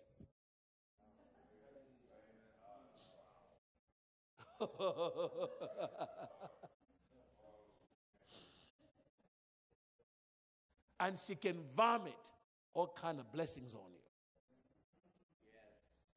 I'm going to show you. This is interesting. So I'm like, what? See, yeah, she has a mouth. And then, you know, I got excited. I said, Lord, okay, I, I hear you. But God, you are God. You speaking the dirt is one thing. I know I did it. But Lord, is there, yeah, is there another human being in the Bible who spoke to dirt? And the Lord said to me, Of course. He said to me, Francis, who do you think I used to, to write the book of Genesis? I said, Moses. He said, look no further than Moses. Because Moses saw me speak to dirt. You think he didn't learn? Who wrote Genesis 1? It was Moses. Moses wrote the book of Revelation. And you know how he wrote it? You know how he wrote it? He wrote it on the way to the promised land. When he asked God, I want to see your glory. And God says, No, you cannot see my glory. You know, but he kept saying, Lord, I want to see your glory. And God, okay, you cannot see me face to face, but what I'll do, I'll, my glory will pass by you. And he said to him, I'll show you the yonder part. The yonder part of my glory is God said, I'll hide you behind the rock because you cannot see me without Jesus, the rock, hiding you. You can, in, he says, you hide behind the rock, and then I'll pass by you, and then you see my backside. You see the backside of my glory. What is what God saying? You look into the glory, but you only see what I have already done. So as Moses sat behind and God passed by him and he looked in the glory, he saw what God had already done. He started writing in the beginning, God. How does a man who was not available write the history of the ancients when he was not even alive? There was no satellite, there was no recording device. He saw it in the glory. The glory showed him everything God had ever done. So in the glory, he wrote what had happened before he was born. He wrote the history of the world. Moses. So who do you think wrote? Who, thi- who do you think wrote Genesis 1 verse 11? Can you imagine if you're Moses, you are writing, and you, then you see God just shows up on location, like, what is he doing? And he goes to dirt. Ah. Earth, I want grass. Moses, like, what? You mean you can speak to it? Moses learned. You mean she's not alive? You mean I can speak to dirt and get what I want out of her? So told me, I'll show it to you. Moses knew how to do it. Turn with me in your Bibles. You, you got to see this. Because I'm going to teach you the swallowing part. I'm going to show you. Go to number 16. Are you with me so far? I'm almost done. We can pray. Are you liking this? Since I'm telling you, after tonight, America is about, the land of America is about to rise and hug you. The land of America is about to work for you. You are never called by your father to struggle in this land. If anybody is supposed to be walking like a child of the king on the land of America, it's you. Why are you living a lifestyle of barely making it? Because the land has been locked against you. God sent me to unlock the land for you. I'm going to lead you in a prayer where together we are going to unlock the land for you. And watch things begin to. I have had people who, who could not get a job to save their own life. Went in a meeting where I was speaking about speaking to the land, and I said, Turn it to me the, job, the you need. One guy did it. Within the same week, got three job offers. He had to choose one. He was so overwhelmed because over years, nothing worked. Just after speaking to the land, like a day or two, three job offers. I said, God, what do I choose? God said, whatever you want. I think you get, get and those go for the one that has the most money. All three. Are you ready for this? Shh, Let me show you something. Go with me to the book of Numbers. The book of Numbers. So Moses has a problem in the camp. The problem he's, ha- he's having is the sons of Korah have risen against Moses. They are saying to everybody who would listen, Moses is not, cannot be the only leader. What, what can we be leaders? So there's a serious insurrection in the camp of Israel, making the country unmanageable for Moses. How many believe that's a big problem? Okay? So God said to me, I'm going to show you how to, how to cause the earth to swallow your problems. It's one of the assignments of the earth. She's supposed to swallow your problems. So watch this now. Numbers 16, 28. No, Numbers 16, from verse 25. From verse 25. It's, but you, you got to see it. Please turn there or let's write it down because you've got to see it for yourself. This blew my mind. This was, I, when God took me there, I was done. So God, I get it. I'm done. And Moses rose up and went to Dathan and Abiram, and the elders of Israel followed him. Watch. This is amazing. And he spoke unto the congregation, saying, Depart, I pray you, from the tents of these wicked men, and touch nothing of theirs, lest you be consumed in all their sins. Okay? 27. So they got up, they got up from the tabernacle of Korah, Dathan and Abiram on every side. And Dathan and Abiram came out and stood in the door of their tents, and their wives and their sons and their children. Check this out. And Moses said, the it comes. Moses said, I mean, remember that sounds, sounds very familiar to God said. God said, and Moses said, so if Moses is saying, then Moses is speaking. Is that right? But I want you to notice what he was speaking to. And Moses said, Hereby shall you know that the Lord has sent me to do all of these works, that I have not done them of my own mind. Verse 28, 29. He points to this. He said, if this man die the common death of all men, that means if they die a natural death, if they be visited after the visitation of all men, then the Lord has not sent me. But look at what it says next. 30. But if the Lord maketh a new thing, and the earth open her mouth, how did Moses know the earth is a she and she has a mouth? He wrote Genesis. He says, if the earth can hear my voice and she decides to open her mouth based upon what I'm saying, to swallow these men to demonstrate I'm the only man of God in this camp.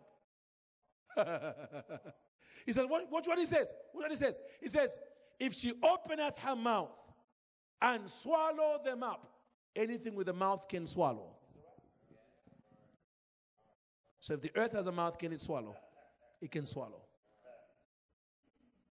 I said, God, what does it swallow? He says, every one of your problems, it can swallow it. If you know how to talk to it in faith and then believe it. He said, if the earth swallow them up, watch this. If the earth swallow them up with all that pertains to them. Now look what he's saying. I want to see how specific he was. He says, all that pertains to them. You know what that means? It means I, I want the earth not only to swallow them as people, I want everything they own. I want the earth to even swallow their TVs. If they've got a Cadillac, I want it gone. And I'm sorry if you have a Chihuahua, Chihuahua, you going with your master. Talk to me, somebody. Amen. Amen. Or, or I want to say how, how deep this is. He says to the earth, Open your mouth and swallow my problems. These are my problems. They make it difficult for me to be an apostle to the people of God. So here's what I want earth for you to do open your mouth. How did he know the earth could open a mouth? How did he know the earth could listen to a man's voice? Because he wrote Genesis, and in the glory, God showed him the mystery of the earth. She's the living creature that can hear the voice of a man.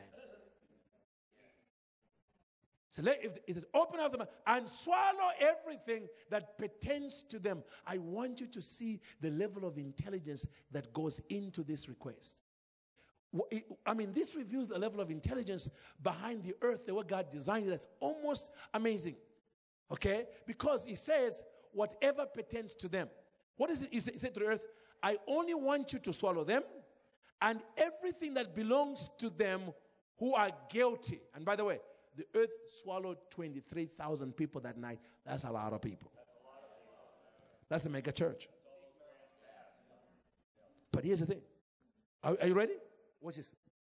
That's what he says. He says, swallow them up, and they go down into the pit. Then you shall understand that these men have provoked the Lord. Now, verse 31 is exciting to me when the Lord was giving me this on my hospital bed.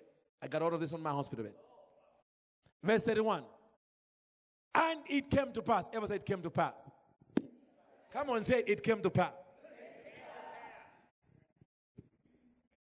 Turn, turn to your neighbor and say, neighbor, when you speak to the earth in faith, get ready for it to come to pass.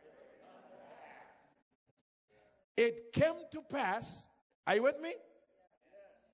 As he made an end of what? Speaking. It came to pass as he made an end of what? So he had been speaking to the land. He has been speaking to the earth. When he finished speaking, just like when God finished speaking, the earth brought forth grass, but in Moses' case, he wants the earth to swallow some people. Their casts, their chihuahuas. Talk to me, somebody. I know. well, are you with me? What's this? It came to pass as he made an end of speaking all these words that the ground cleft asunder that was under them What's this? Verse 32. And the Bible, this is the Holy Ghost writing this Bible. Verse 32. And the earth opened up her mouth. the earth opened up her mouth and swallowed them up and their houses and everything that pertained to them. How did the earth know the difference between what belonged to the guilty versus the innocent? Do you know how many houses you have to swallow for 23,000 people? That's a lot of houses. And the earth swallowed every house, every car, everything they owned. Because, in other words, the earth swallowed, the Bible says and the earth swallowed everything, and including what pertained to them. When I saw this, I said, God, am I seeing this? He says, You are seeing it's in the Word. I said, Oh my God. He said to me, Everything that pertained to them, the earth knew the difference between the innocent versus the guilty. So imagine if your house was next to the guilty, you look in the next, oh, what happened to my neighbors? They're gone. house, cats, uh, even, even their GMC, it's gone. Mobile home, gone. What happened? But your neighbors, what happened? No, the earth closed up her mouth and said to me, bye bye, and went to the next one.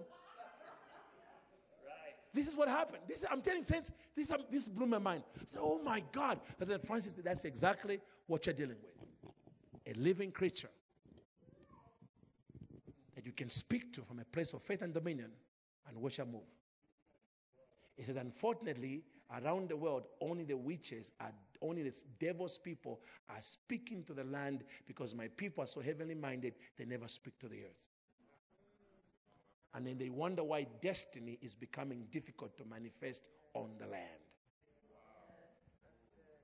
Because their enemies have locked it. You can go to church, but we locked your business. We locked that. We locked that. So we are in church worshiping, but frustrated because outside of that, nothing is working because the land has been locked. Let me give you a, test, a couple of testimonies and then, amen, talk to me somebody. Who was playing the keyboard earlier on? Somebody was playing the, some, was somebody playing the keyboard earlier on? Okay, if, if there's a keyboard player, we can, we can.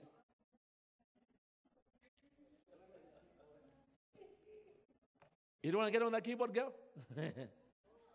Just play something instrument. I'm, I'm coming to the end of it.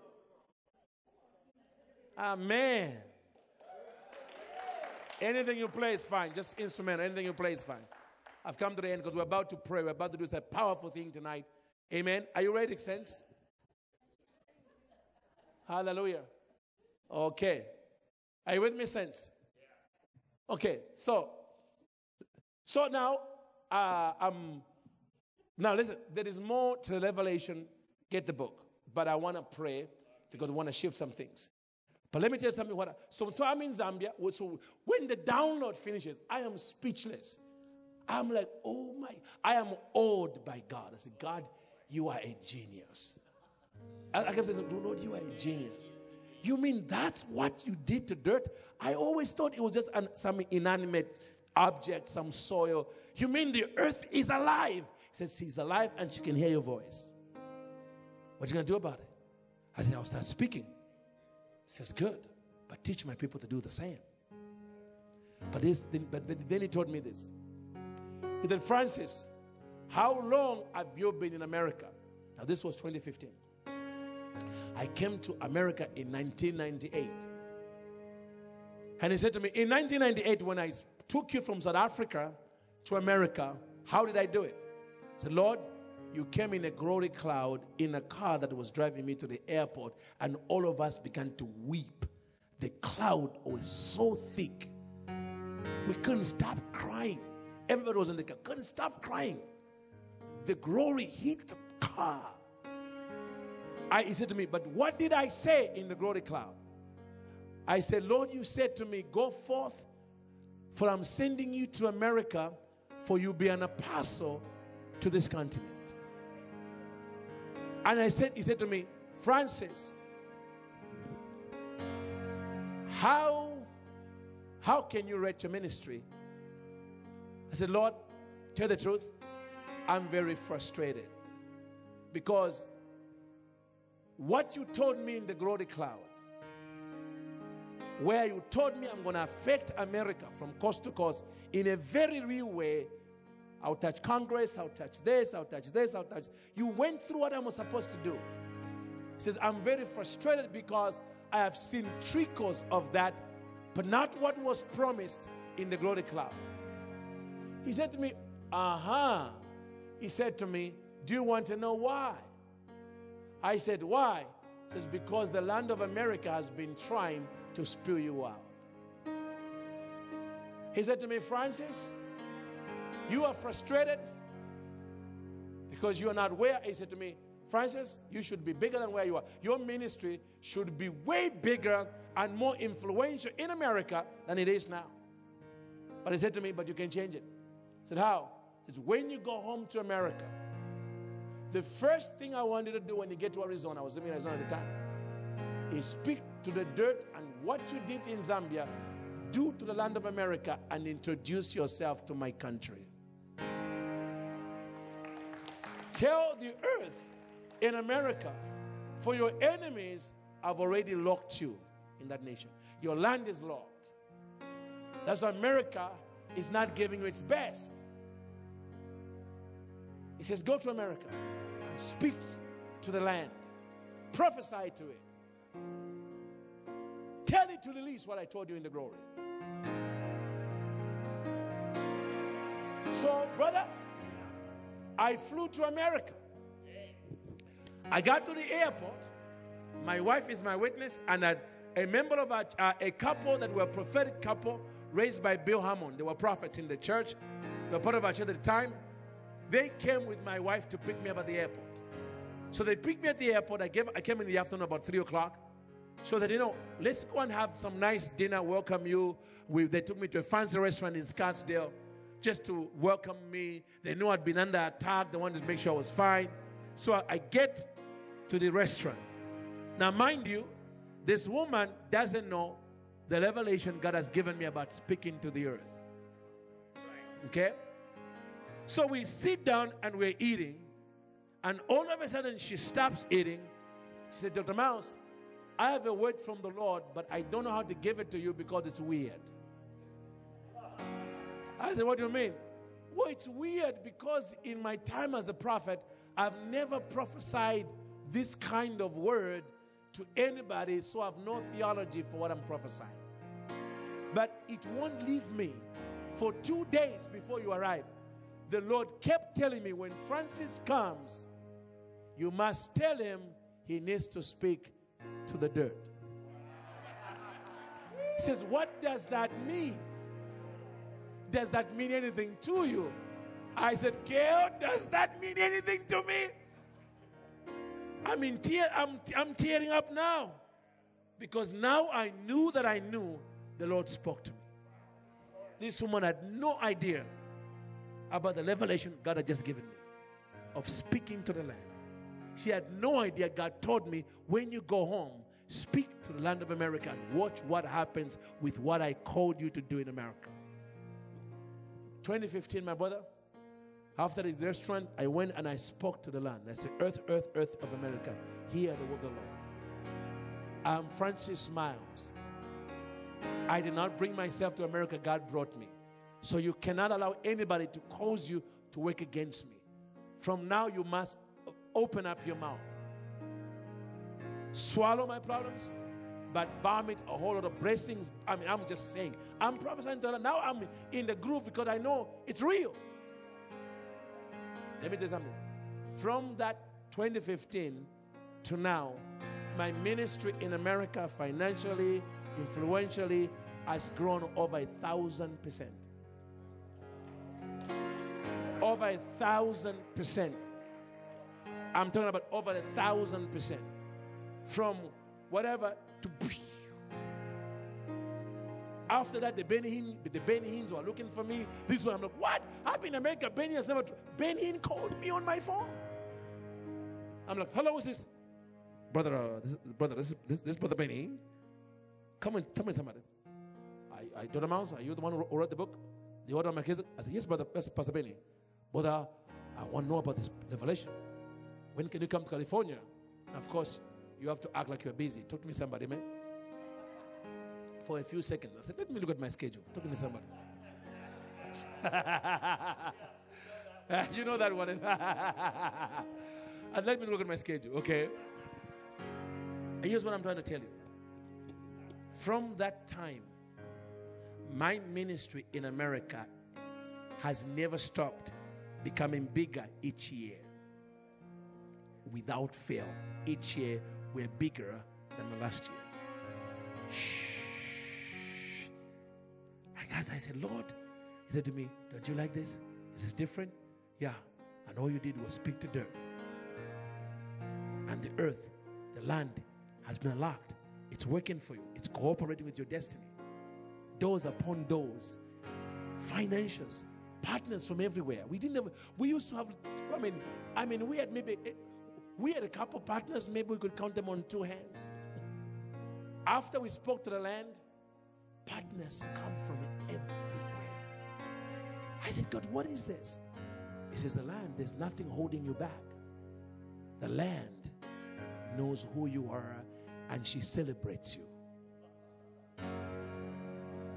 But he said to me, Francis, what you suffered, many are suffering. And they think it's me testing them when it's the land that's locked. Go open up the land for my sons and daughters.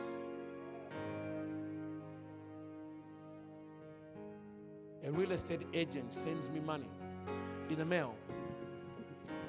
And she writes a letter. She said. Myles, I know you don't know me, but I cannot continue eating the blessings I'm receiving without honoring the levelator. She said, My real estate career was closing down. I could not sell a house. No matter how many, how much we, mean, we put it, we put it on display, we whatever you could do, all the real estate tricks used to work. It says, I mean, I could not, I came to a point where I could not sell a house to save my own life. And I was desperate because it was my only career. So I began to think maybe I need to change career, find something to eat. Nothing is working. So then I bumped into a friend who had this little booklet by a man called Francis Myles called I Speak to the Earth. He says the title interested me, so I took the book and I could not put it down. And while I was reading, the Lord said to her, The reason you are not selling the land is because you are, he said to the daughter, he said to his daughter, he said, watch this now. He said, Some of the land you are trying to sell is locked. The nice house, in the natural, it looks like it's open. In the spirit, it's locked. So you cannot move it. So he told her, Take this book. So she bought that. She went on Amazon, got her own copy, and she traveled with it. Here's what she did. Every time she put on a new listing, brother, she'll first go. Before she even puts a listing, she'll go to the land, pick up dirt, and command it. She would say, I command, earth, earth, earth, I command you to refuse to be sold by anybody else but me. she spoke to the land. Said, Oh, come on now. are, you ready for this? so watch what happens. Watch what this is amazing. She said, Dr. Myles, I am selling houses after houses and not in the time it used to take me. And the only thing that's different is not my marketing skills, is I'm speaking to the dirt.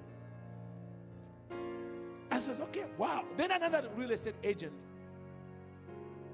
you know, gets out of the. I, I mean, I'm like, what, Lord? I never wrote it for the real. God told me, well, it makes sense that they sell they sell houses. They're part of dirt. Watch this. One woman, she became the top real estate agent. Became has become one of the top real estate agents in Franklin and beyond because she lives. I mean, everywhere she goes, she'll find her. She'll, she'll open up a real estate bag with, with soil samples from the different houses. She put it in the dress. Said, What is this? I spoke to the land here, blah, blah, blah, blah. So watch this. One time, She went and spoke to this land. She, it- this was a $1.6 million house. Her commission was going to be about $80,000. So she was oh, like, so she speaks to the dirt, and I'm going to say, so when she brings the buyer to buy it, she finds the land, the house has been sold from under her. So she calls me, the Myles, I spoke to the land.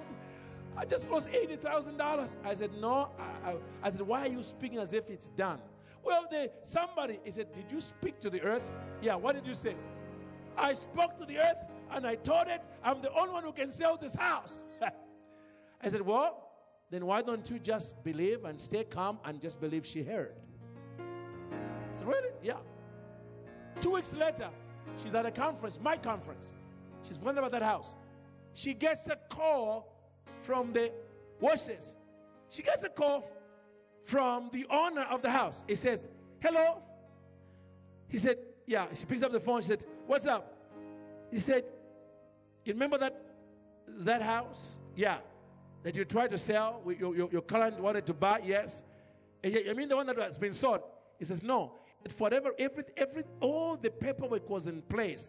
The client wanted it, but just this morning, they said for some reason when they looked at the house again, they just felt like it was not their house. So they are passing on the offer. So we thought, do you want it? And she said, yes. So she ended up selling it and making the $80,000. The house came back to her because she had already spoken to the land. Listen, saints, this thing is real. This is powerful stuff. One more testimony, then we're going to pray. Three, this happened about two months ago. I was in Maryland. And the pastor of the church in January, this happened in January, the pastor announced in December, on a Sunday in December, he said, Hey, guys, the Myles is coming to our church, and he has this revelation about speaking to the land, speaking to the earth. He's going to teach on it. One of the sisters in the church thought it was New Ages, speaking to the dirt. She got, you know, her religious spirit in her got offended. So she made a vow I'm not coming to that meeting. I will not come to listen to this guy at all. She was upset with just with that. So watch this. This one is Sunday, and the pastor announced I was coming to speak, to teach on I speak to the earth. Monday morning, she wakes up in the morning to do her morning devotion.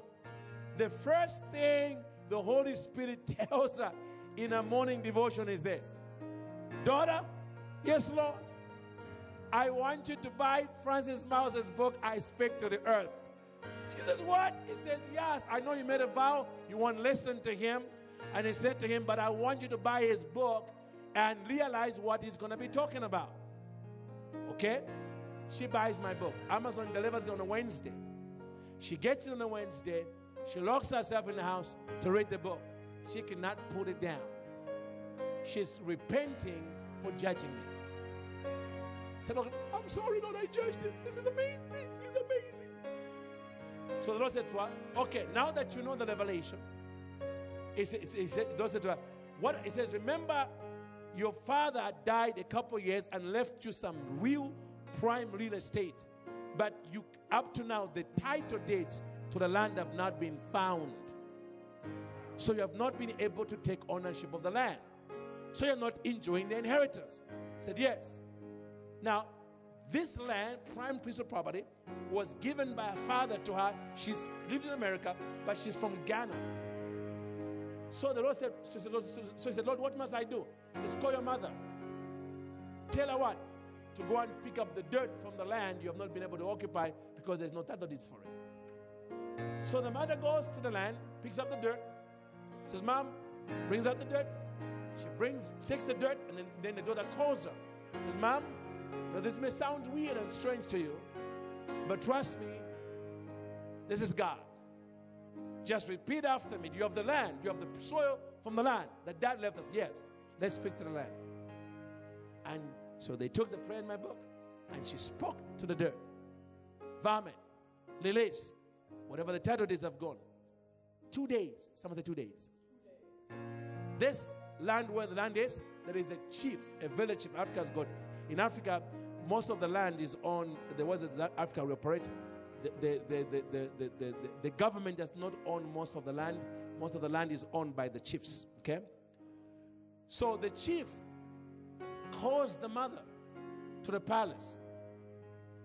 The mother says, Oh my God, what have I done? She goes to the palace, and the chief says, Something strange has happened.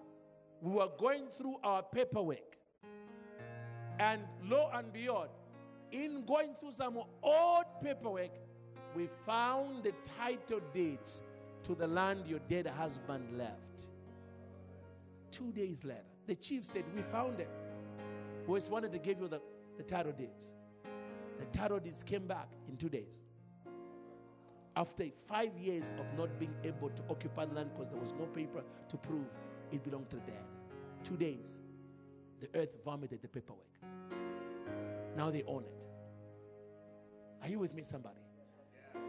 And then she never owned a house in America.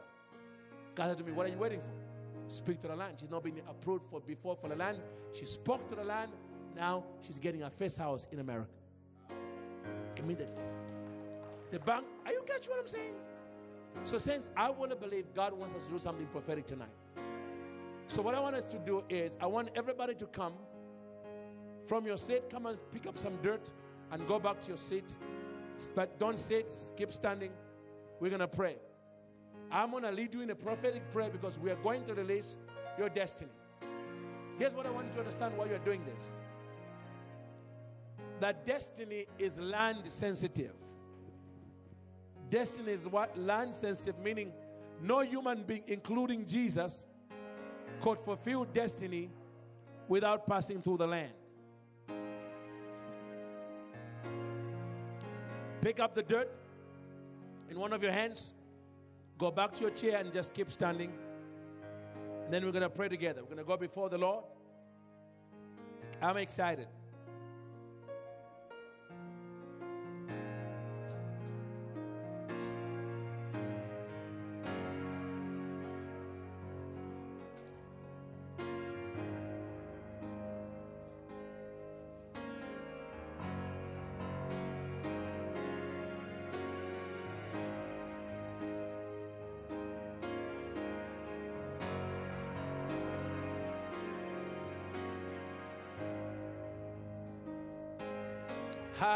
Hallelujah,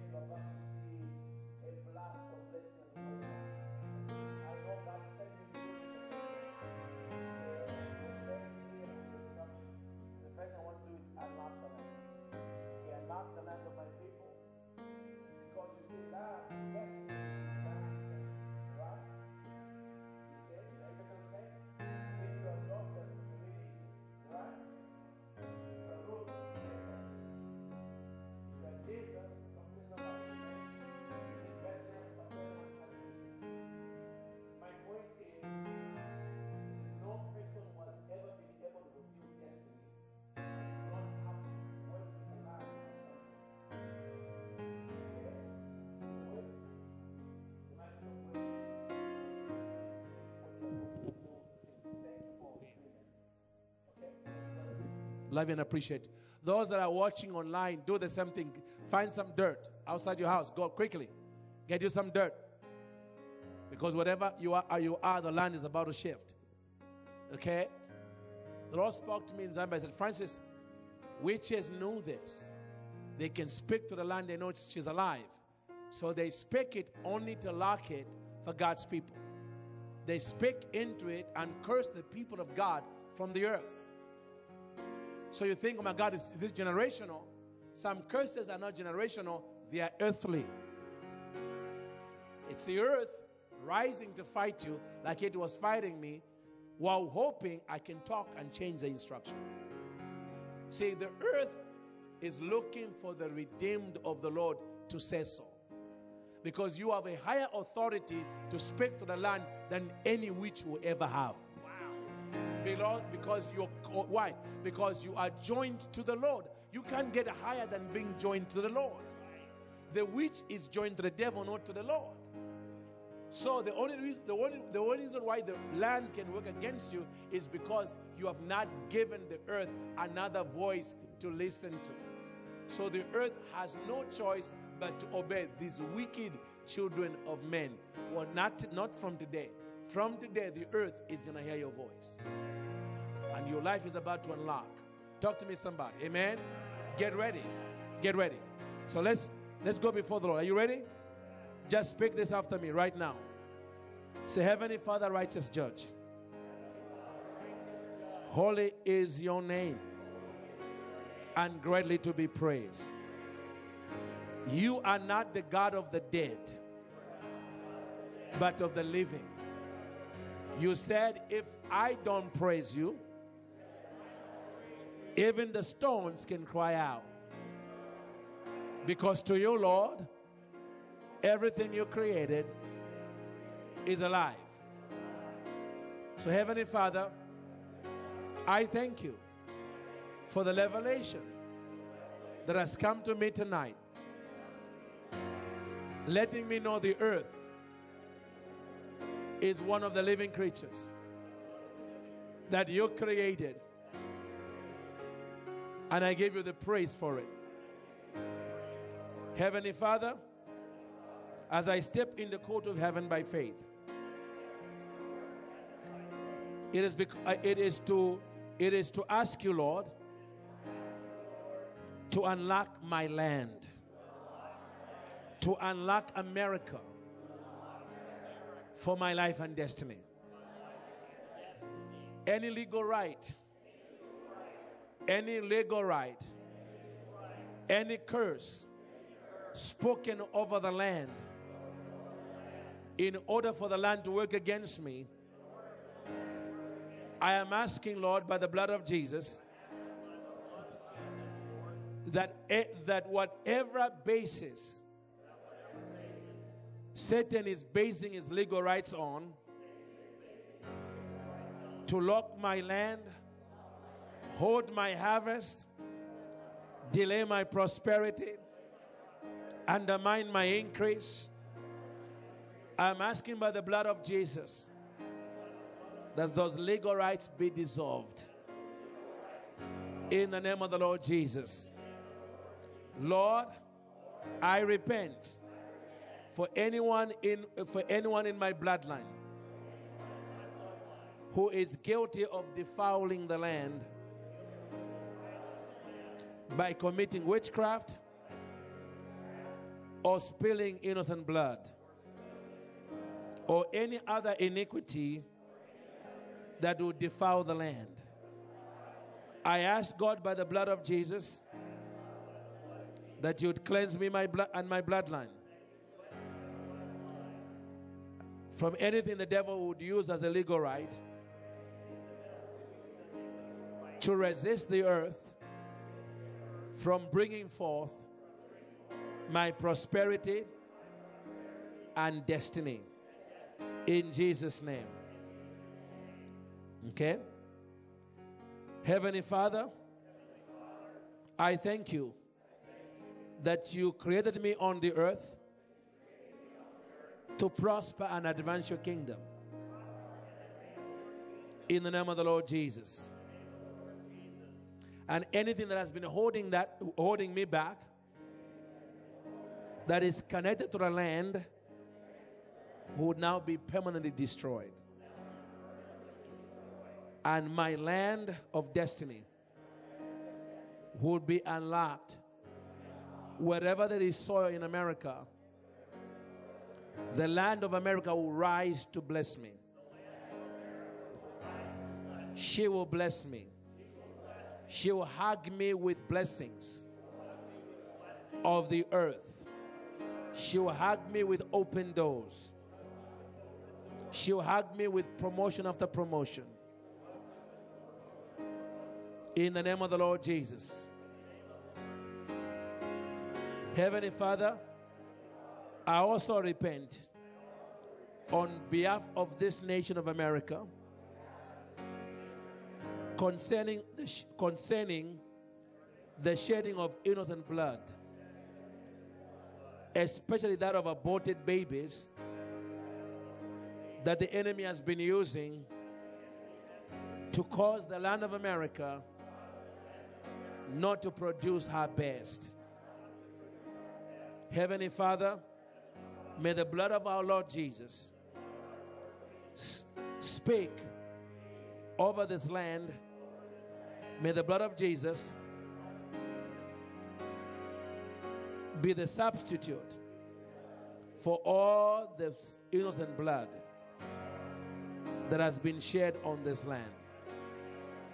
In Jesus' name. Okay? Okay, now, now we're going to begin to speak to the land, okay? Amen?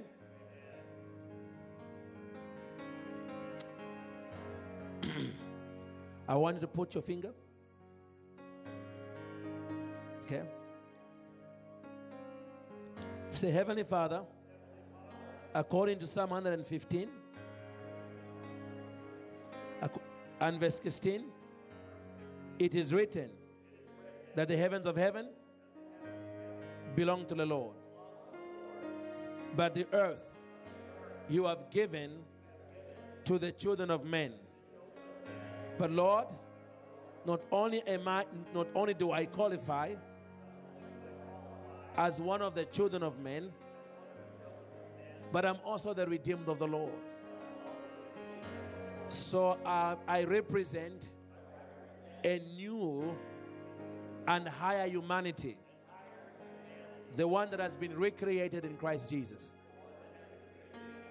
And according to Romans 8 and verse 19, all of creation, including the earth in my hand, has been waiting, travailing until now for the manifestation of the sons of God. Well, I'm one of the sons of God. And now, Lord, I'm about to take dominion. So I said, Lord, I'm now about to take dominion over the land, over the earth in my hands. And the earth will have to move at the end of my speaking. In the name of the Lord Jesus, I release my faith that as I speak to the earth, she will hear my voice like she heard the voice of Moses, like she heard the voice of God when you spoke to the land. In the name of the Lord Jesus. Okay, now point to the land, to the earth, and say, Earth, earth, earth, I command you and I charge you right now in Jesus' name to open your mouth and vomit all the blessings of increase, all the blessings of prosperity that the Lord ordained for me to possess and enjoy here in the earth from before the foundation of the world. I shall release it now. I shall release it now in Jesus' name. In Jesus' mighty name. Earth, earth, earth, hear these words of mine. I now release you this very moment from any demonic covenants, curses, or witchcraft spells that you have been brought into by the children of wickedness. Anything, any, any, any, any witchcraft curse that has come from the children of wickedness in order to lock my land, I say, Earth, earth, earth, I now command you to open your mouth and swallow each of those curses. Swallow every, every problem that the enemy has engineered against me. Earth, earth, earth, I command you even to swallow my debt. I command you in the name of the Lord Jesus to either swallow the debt or to vomit upon me such a deluge of finances that, I- that the debt will be paid off supernaturally fast. In the name of the Lord Jesus Christ. Earth, earth, earth, earth, I now release you from any employment you have to the children of wickedness. As a earth, earth, earth, you are no longer bound to their decrees. You will not be subdued by the evil words of these children of wickedness. In the name of the Lord Jesus Christ, I release you in the name of Jesus from your employment to the children of wickedness. And, and I now implore you for the work of God. As a earth, earth, earth, from this day forward, you will rise to cooperate with my God given destiny. In Jesus' name, I command you to open your mouth and swallow every demonic altar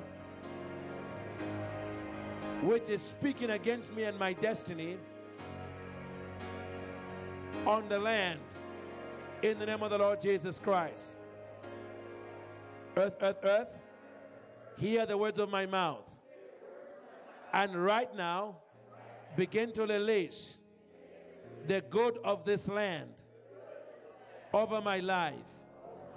Favor, divine relationships, businesses, investments, employment, physical health, and material prosperity must now be released into my life in Jesus' name. In Jesus' name.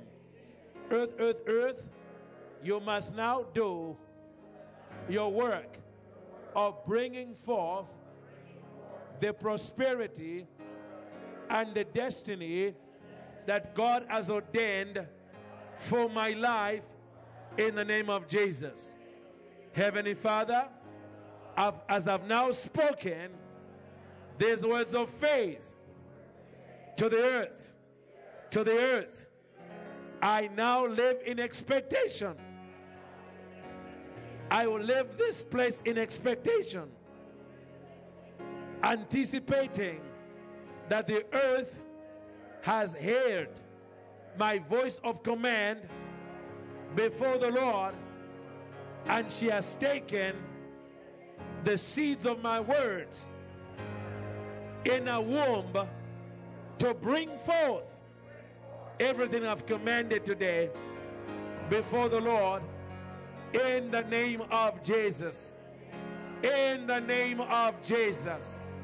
In the name of Jesus. Come on, give God a shout. In this house, give God a shout. Give God a shout. Give God a shout. Give God a shout and watch. Hallelujah. Thank you, Jesus. If you've never owned a house, speak to the land right now. Open your mouth. Talk to me, somebody. Amen. If you're looking for, I mean, speak to the earth right now. Add, add, add your own stuff to what I've told you right now. I'm going to give you a few minutes. If I lift up anything you want to speak, speak to the land. This is your time. It's under the anointing. Watch God move. Watch God move. I'm telling you, there will be testimonies. After testimonies, while I'm here, I mean, even after I leave, this never fails. I'm telling you, I've been doing this now for since 2015 for seven years, and there are hundreds of miracles. In the name of the Lord Jesus. Thank you, living God. I thank you, living God. I thank you, living God. That, that their destiny is no longer locked. The land is no longer locked. I thank you, living God, that today the, air, the land has been unlocked by the power of the Holy Ghost. Lord, I command you. I command even the earth right here at the church to vomit. More students than this church has ever, than this school has ever had. All the men and women who are ordained to be members of this church, I said to the earth, give them up right now in the name of the Lord Jesus Christ. Now they'll come from everywhere in the name of the Lord Jesus. I thank you and I give you the praise, Jesus. Give God one more shout, one more shout, one more shout of praise. If you believe God is moving. Hallelujah. Now, here's what I want you to do. Amen. Hallelujah. I want you to take the dirt and put it back in the where you found it. But as you put it, eh, but when you put it, I want you to give God a praise. When you put it back, begin to give God a praise like you know the earth has heard and it's already working in your favor. So bring back the dirt and put it back. Hallelujah. Hallelujah. And give God a shout as you do. God moved by the Spirit of God. Hallelujah.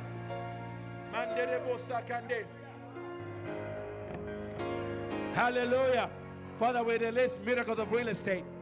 I release in this place miracles of real estate, employment after employment, jobs and better jobs. I release, Lord. Promotions that have been held back, I release. Debts are being swallowed. Can makarababa. Debts have been cancelled. Debts have been swallowed up in the name of the Lord Jesus. Hallelujah. Hallelujah. Hallelujah. Hallelujah. Mara makande bosaka. Thank you, Jesus.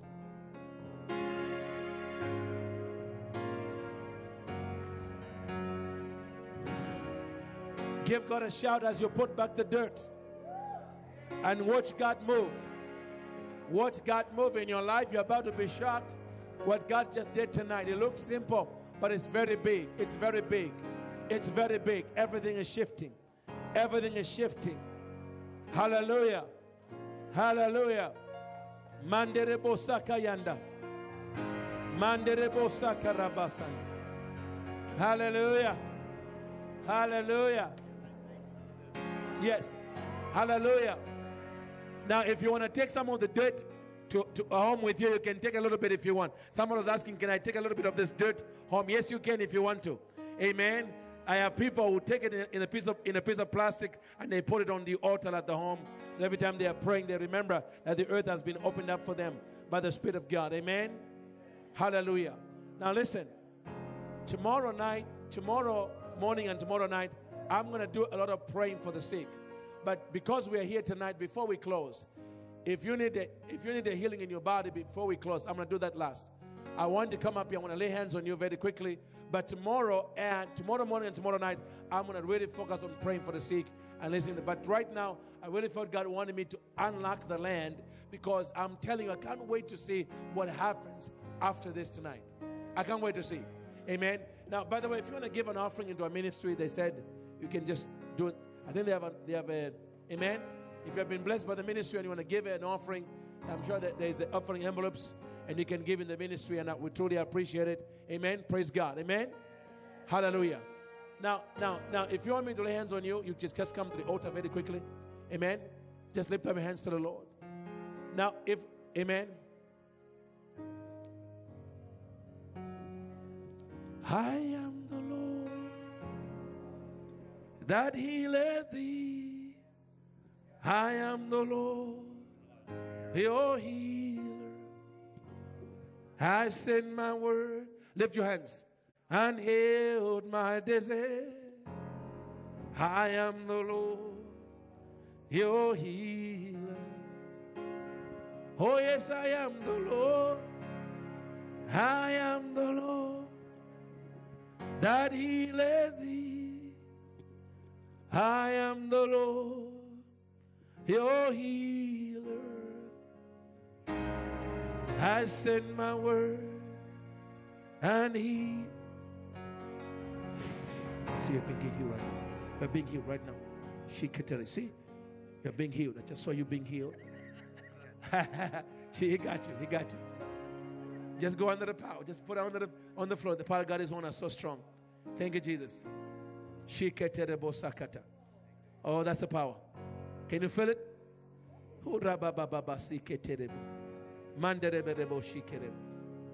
Come here and pray with me because you got the healing anointing in you. Let's do it together. Because it's already on you. Father, in the name of the Lord Jesus, thank you, Lord, for touching him right now. Lift your hands as we come. Amen. We're going to lay hands on you. God is healing people right now. Take the anointing right now. Father, in the name of the Lord Jesus Christ. Thank you, Father.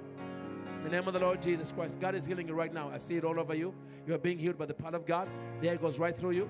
You're being healed by the power of God right through you. Right through you, right through you, right through you. Receive the anointing right now. That's the anointing. Thank you, living God, in the name of the Lord Jesus. Yes, God is touching you by, your, by His Spirit right now. In the name of Jesus. My God, can you feel the fire? That's the power of God touching you right now in the name of Jesus. Receive the healing anointing. Ha ha ha. Rabba sikete bobo. I see God healing you right now. He said He's healing you. Whatever you're standing for, you've already got it. Sir, God is touching you right now. But there goes the anointing. Touch the anointing. Walk with me. I see God healing you.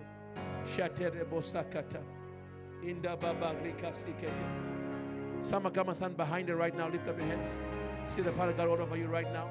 You are being healed. Yeah, there. Thank you, thank you. There goes right through you. You're being healed right now. You are being healed. What are you believing? Uh, whatever needs me to happy.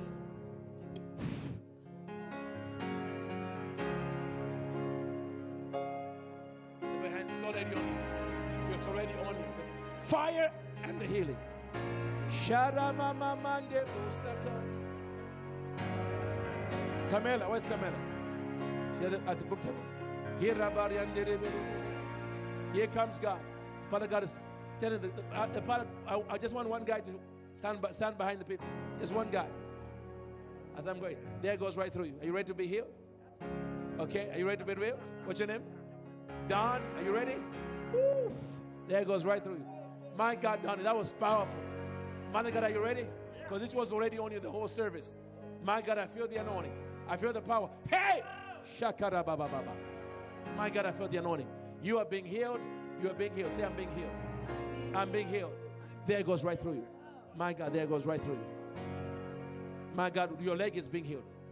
There's something, God is doing a creative work. I see something creative happen with your leg right there.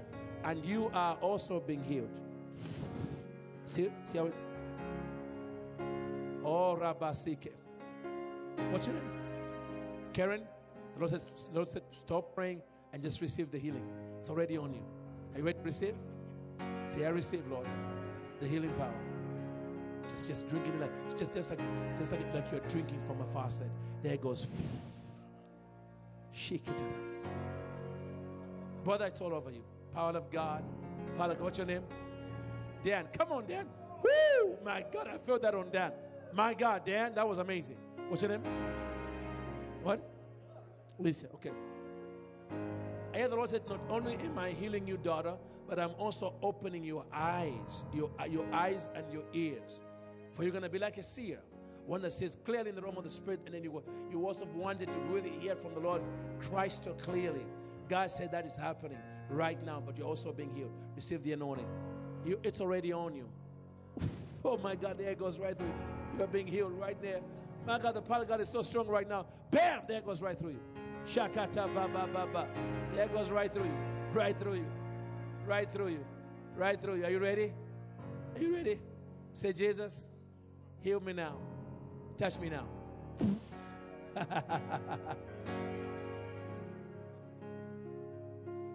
it just touches you.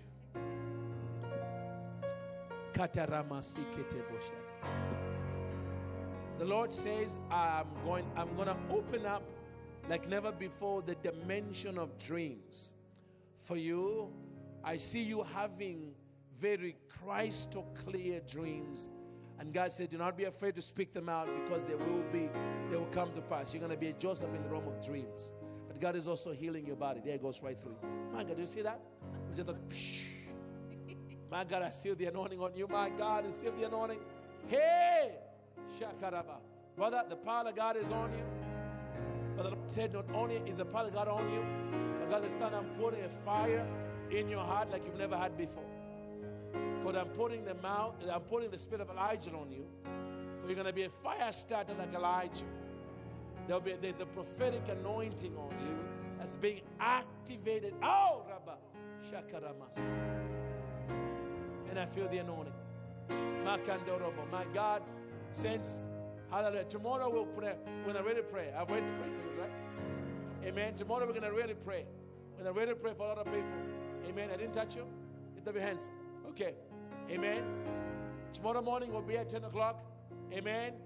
Oh, woo, there it goes. There it goes. What's your name? Nathan. My God, God says, do not consider it strange. Your name is Nathan. For you're going to be a prophet to business leaders. You're going to be able to speak the word of the Lord in the marketplace. God will give you an ability to prophesy to business leaders in a very unusual way. Okay, but there's anointing coming upon you. There's a healing coming upon you. There's a fire coming upon you. Oh, Rabasi. Oh, my God. Oh, Rabasekebo. Man, I feel God. I feel God. Lift up your hands. What's your name? Sean, my God. Hallelujah. Thank you, Jesus. Hallelujah. Jesus. Sean, I said, the Lord, the Lord said, that you, you are truly a man after God's own heart. And the Lord said there's been some losses, but God is going to, is going to begin, is, has issued an order of restoration over your life. You're about to see something that were taken away from you, brought back by the Lord in a, in a way you did not even even expect. But today He's touching you with a fresh fire and He's also touching your body. If you believe this, receive this. My God.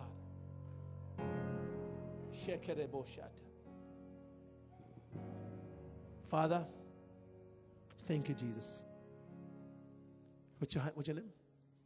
Stephen and Stephen and Lisa. Wow. Thank you, Jesus. Oh,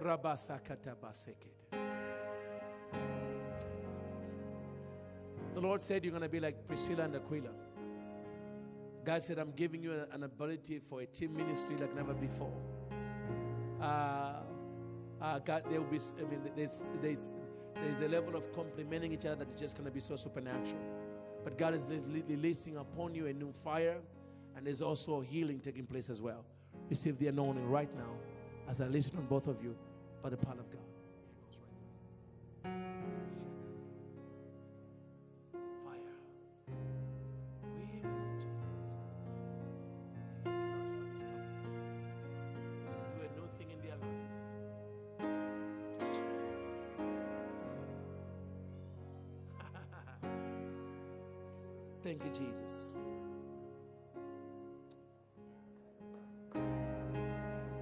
And give God a praise. Let's give it a praise offering. Now, guys, tomorrow, 10 a.m., we'll be right here. Tonight, I'm going to go to my book table and I'm going to be signing books. Please get as many I Speak to the Earth books, not just for yourself. Buy a couple and just give them away to people because you, you, you have no idea how many people you're going to bless who may be struggling because their land has been locked and we can unlock it. Amen. Praise the Lord. Thank you. Thank you for coming tonight. I'll see you in the morning. But I'm gonna, but many of you I'll see you at the book table as I go to sign books over there. Pastor Doug, thank you so much for having me tonight. Amen. Well, we'll see you here tomorrow morning, 10 o'clock. If you want to save your seat, you can. Just leave something there and no one will mess with it. So God bless you and have a great evening.